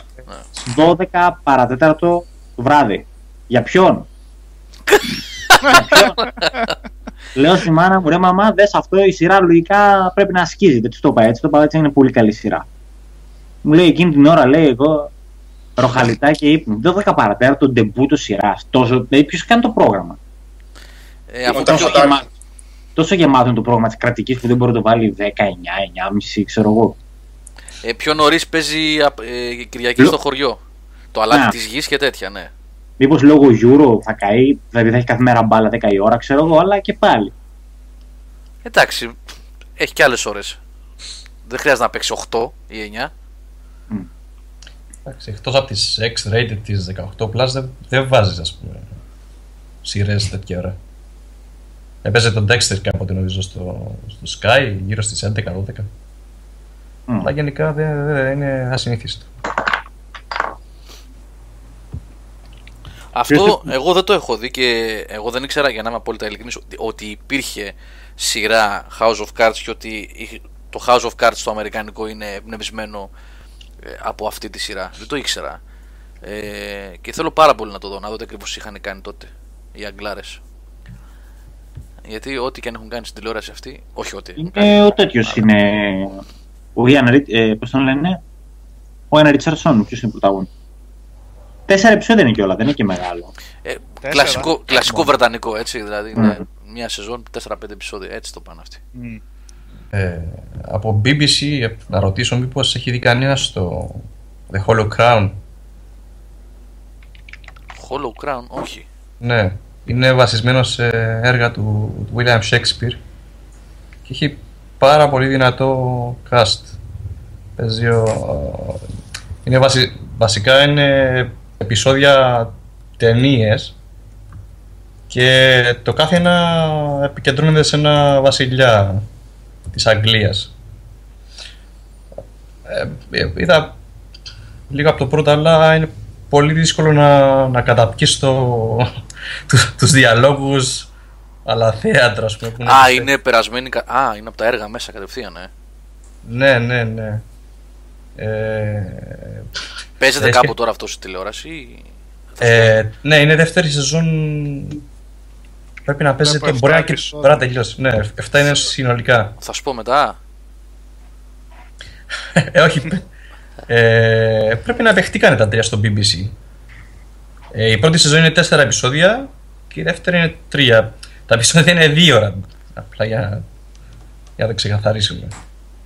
Απλά μου έκανε μεγάλη εντύπωση το, το cast. Μπορεί να αξίζει, αλλά δεν ξέρω αν α, θα καταφέρω να τη δω με την ομιλία, ας πούμε, και μπορεί να καταφύγω στο mute, ας πούμε, να το βλέπω. Νίκος, εσύ βλέπεις το θήκο β, τι πες; Ναι, ναι, ναι. Τι είναι Το- αυτό, για ρίξε κανένα, κανένα spoiler. Ε, βρετανική σειρά του πότε, 2000 κάτι νομίζω, το οποίο έχει να κάνει με, τη, με τα παρασκήνια της κυβέρνησης ας πούμε. Α, Που εκεί έχει πολύ γέλιο βασικά, βρετανικό χιούμορ, έχει full βρισχές, έχει απίστευτο γέλιο, οι βρισχές που ρίχνουν μέσα. Ε, και ο δημιουργός βασικά είναι αυτός που μετά έκανε το VIP. α αυτό. Ναι, ναι. Πολύ, ακούγεται Γιατί πολύ οικείο ρε παιδί μου. Το βλέπα έτσι και λέω δεν μπορεί. Κάποια σχέση ή remake θα το κάναν οι άλλοι. Κάποιος Α, πήγε στα α, πέρα α. διώχθηκε. Ναι. Και πο- πολύ γέλιο. Πολύ γέλιο. Ναι. Αξίζει. Και έχει και αρκετά επεισόδια για αγγλική σειρά πάλι. Είναι τέσσερις σεζόν. Συνολικά πρέπει να έχει καμιά εικοσαριά παραπάνω. Αυτό βλέπω. Η πρώτη σεζόν έχει τρία επεισόδια. ναι, τέλειο. ναι. Α, είναι μικρέ σεζόν έτσι. Ναι, αγγλικά σειρά. Ε, Τίποτα, ναι, 20. ναι. Λίγο, τίποτα ρε παιδί μου. Πόσα είναι σιγά. Ε, 14 και 21 επεισόδια, ναι. Τίποτα. Τόσο, 21 επεισόδια έχει μία σεζόν του, δύο σεζόν του VIP. Εντάξει, είναι HBO, είναι μικρές σεζόν. ναι. Ε, ναι και είναι και 20 λεπτά επεισόδια βασικά αυτά. Έχει και δύο special βέβαια της μίας ώρας στο κάθε ένα. Αχα. Αλλά ναι, ναι, έχει, έχει πολύ γέλιο. Πολύ γέλιο. Το Vinyl είναι αυτά του Big Watch, τα, πώς λένε, για να τα δούμε. Είναι από τις σειρές που θα, θα- εγώ θέλω να δω το Vinyl, οπωσδήποτε. Ε, κανένας έχει, έχει καμιά άποψη. Τι εκεί. είναι αυτό βασικά; Ακουστά το έχω. Ε, εκείνο με τις εταιρείες δύσκολο ρε, ε. Αχα. Μάλιστα. Α, τώρα βγήκε και αυτό τώρα. από το- Ναι, σε βεντίλα. Από τον Λοιπόν. Μάρτιν Σκορσέζε. Έχετε να προτείνετε κάτι ακόμα ή να πάμε για κλείσιμο; Είδε κανένας καμιά ταινία, ξέρω εγώ. Ε, Εγώ αυτές τις μέρες τίποτα δεν έχω δει, παιδιά. Είχα πάρα πολλές δουλειές εδώ στο σπίτι, κάτι προσωπικά τέλος πάντων. Ε, και δεν έχω δει τίποτα. Εγώ λίγο Doom έχω παίξει, όχι λίγο, αρκετά. Και απλά ήθελα να το πω άσχετα, πάω λίγο τη συζήτηση πίσω στο gaming. Ήθελα να πω, το έγραψα και στο forum. Τι ήχος είναι αυτός που έχουν κάνει, τι sound design είναι αυτός το παιχνίδι, ρε παιδιά. Επίπεδα Battlefield και, και Dead Space. Βάζεις surround σύστημα με subwoofer και. Εντάξει, πάει αλλού το πράγμα. Για όποιον ενδιαφέρεται έτσι για τέτοιο sound design στο gaming. Αυτό. Sorry για το off topic. Έτσι, Απλά ξέχασα, Όχι, να, το, πω- ξέχασα να το πω πριν. Μιλάς, δηλαδή, είπες ότι είναι off topic σε μια εκπομπή για games. Όταν Ε, είσαι επειδή για- τώρα έχουμε, πια, Ωραίο. ε, έχουμε πάει στο τέτοιο ρε, στις σειρές γι' αυτό. Γι αυτό. Άποψη για το Witch το είδε κανείς το Witch. Που, που No. κανείς άλλο φυσικά. Nope. Είδε. Ε, τη δικιά μου την άποψη την έχω γράψει μέσα. Gordon Freeman. Οπότε λέω. Μπορείς άμα θες να τη διαβάσεις. Υπερτενία γενικά. Πολύ ατμοσφαιρικό, πολύ, πολύ καλοφτιαγμένο thriller. Γιατί τα Χω- thriller δεν παίρνουν ποτέ ψηλέ βαθμολογίες για το MDB, χωρίς να το θεωρώ ότι είναι. Ε, γιατί... κάποιο Ευαγγέλιο. Μα ξέρεις. Όχι, γιατί βασικά πιστεύω ότι είναι πάρα πολύ δύσκολο είδος. Είναι φοβερά δύσκολο να βρεις thriller που να είναι πραγματικά καλό έτσι. Και που να μην ε, Είναι γελίο. έχει έτσι. να κάνει απλά με τις εύκολες λύσεις, όχι jump scares, όχι full gore και αίμα. Ε, να, να σε κερδίσει, δηλαδή να σου δημιουργήσει αυτό το αίσθημα από, ξέρω, εγώ, από τη σκηνοθεσία, από τη φωτογραφία, από κάτι άλλο και όχι με τα εύκολα. Βέβαια τώρα που το λες να βλέπω και το Witch 6,8 έχει. 6,8 έχει. Δεν Ναι. Ε. Όταν ακουμπάει ένα thriller το 7 είναι αριστούργημα για thriller. Ναι. Με IMDb αναλογία. Εξαρτάται από το thriller. ε. Επειδή έχουν ε, συγχωνευ... συγχωνευτεί, παρεμοιευτεί, βασικά thriller με horror ε, είναι παρόμοια. Ε, η thriller με σπλατεριά βασικά. Κάπως Ναι, έτσι. οπότε thriller μπορεί να είναι και ένα αστυνομικό, χωρίς καν αίμα. Είναι Τα thriller, ας πούμε, λέγανε και τα show, ας πούμε. Δηλαδή, έλεος που ήταν Ναι. ναι. snuff films, να πούμε. Μμ. Εντάξει. Λοιπόν, κλείνουμε. Αγόρια, Ωραία είναι. κλείνουμε. Ναι, είναι γιατί ώρα. τα μάτια. Είναι ώρα. Κλείνουν και τα μάτια, οπότε να κλείνουμε. Λοιπόν, παιδιά, ευχαριστούμε για την παρέα. Θα, θα προσπαθήσουμε να κάνουμε και ένα βίντεο σε αυτή την εβδομάδα την Παρασκευή, το οποίο θα είναι πιο πολύ να σας έχουμε ένα πρόγραμμα της E3, τι ακριβώς ώρες και τα λοιπά, να ξέρετε συνεντεύξεις τύπου και τα λοιπά, να έχετε ένα μπούσουλα δηλαδή, για να μπορείτε να τα παρακολουθήσετε. Θα τα έχουμε όλα όπως είπαμε στην αρχή εμείς εδώ, players και λοιπά. Και webcast την άλλη Δευτέρα δεν θα έχει. Εντάξει, προφανώς. Τώρα εδώ τα παλικάρια αν θέλουν να διοργανώσουν τίποτα μέσα στη εβδομάδα, τη- στην εβδομάδα της E3, όσο θα λείπω εγώ, μπορούν να κάνουν ό,τι θέλουν. Το μαγαζί δικό τους είναι. Θα, το, θα φορτώσουμε στο θάμο που τα το οργανώνει θα καίνε, κοιτάξετε ναι. Έτσι. να μας τα κάνει. Ό,τι θέλετε ξέρω. μπορείτε να κάνετε. Θα δούμε, θα δούμε. Ή θα ήταν ωραίο άμα μπορούσαμε να κάνουμε τίποτα να τις βγάλουμε online. Ε, Άκου. είναι εντελώς διαφορετικές οι ώρες, αλλά αν αποφασίσετε να κάνετε κάτι τέτοιο, ε, Wi-Fi στο ξενοδοχείο θα έχω, εγώ θα έχω και το laptop μαζί μου για να κάνω δουλειά, οπότε ε, ό,τι θέλετε μιλάμε. Μου το Τον είχαμε κανονίζετε. βγάλει πέρυσι τον Άλεξ, έτσι, σε κάποια φάση έστω λίγο. Δεν είχε Νομίζω βγει. είχε βγει λίγο, ήταν μέσα στην έκθεση, βρήκε λίγο κάπου σήμα Wi-Fi κάπου και είχε βγει για λίγο, με λίγη προσπάθεια. Όχι καλό αποτέλεσμα, αλλά κάτι είχαμε κάνει, ναι. Και να παίξει kick-off, έτσι, να το παίξει. Γιατί ο Kick-off, άνθρωπος ε, ναι, Ένα ρε. χρόνο το λέει. Αυτή. Ο άνθρωπος. Ε, Δεν νομίζω να είναι. Εντάξει. Λοιπόν, ε, οπότε καλή τρει να έχουμε. Έχουμε μέσα στη εβδομάδα πολλά πράγματα να ξέρετε. Ε, από reviews έχουμε Homefront, έχουμε διάφορα. Witcher, Blood and Wine, πολύ υλικό. Έχουμε ένα καταπληκτικό, ε, εκπληκτικό τρομερό που λέει και ο άλλος. Λοιπόν, έχουμε ένα πολύ ενδιαφέρον πιστεύω ότι θα είναι αφιέρωμα ε, που ετοίμασε ο Σάβας με τον Νίκο τον Πλωμαριτέλη και τον Αποστόλη. Θα το δείτε την Τετάρτη. Κουβέντα είναι, δεν είναι αφιέρωμα, έτσι. Ε, ναι, συζήτηση. Ναι. Συζήτηση είναι. και άλλα και άλλα πολλά μέχρι να πάμε σιγά σιγά στην E3 που θα πούμε περισσότερα για τις εξελίξεις εκεί. Λοιπόν, φιλιά, ευχαριστούμε για την παρέα, να είστε καλά, καλό βράδυ. Bye. Καλό βράδυ. βράδυ. Καλή νύχτα. Καλή νύχτα.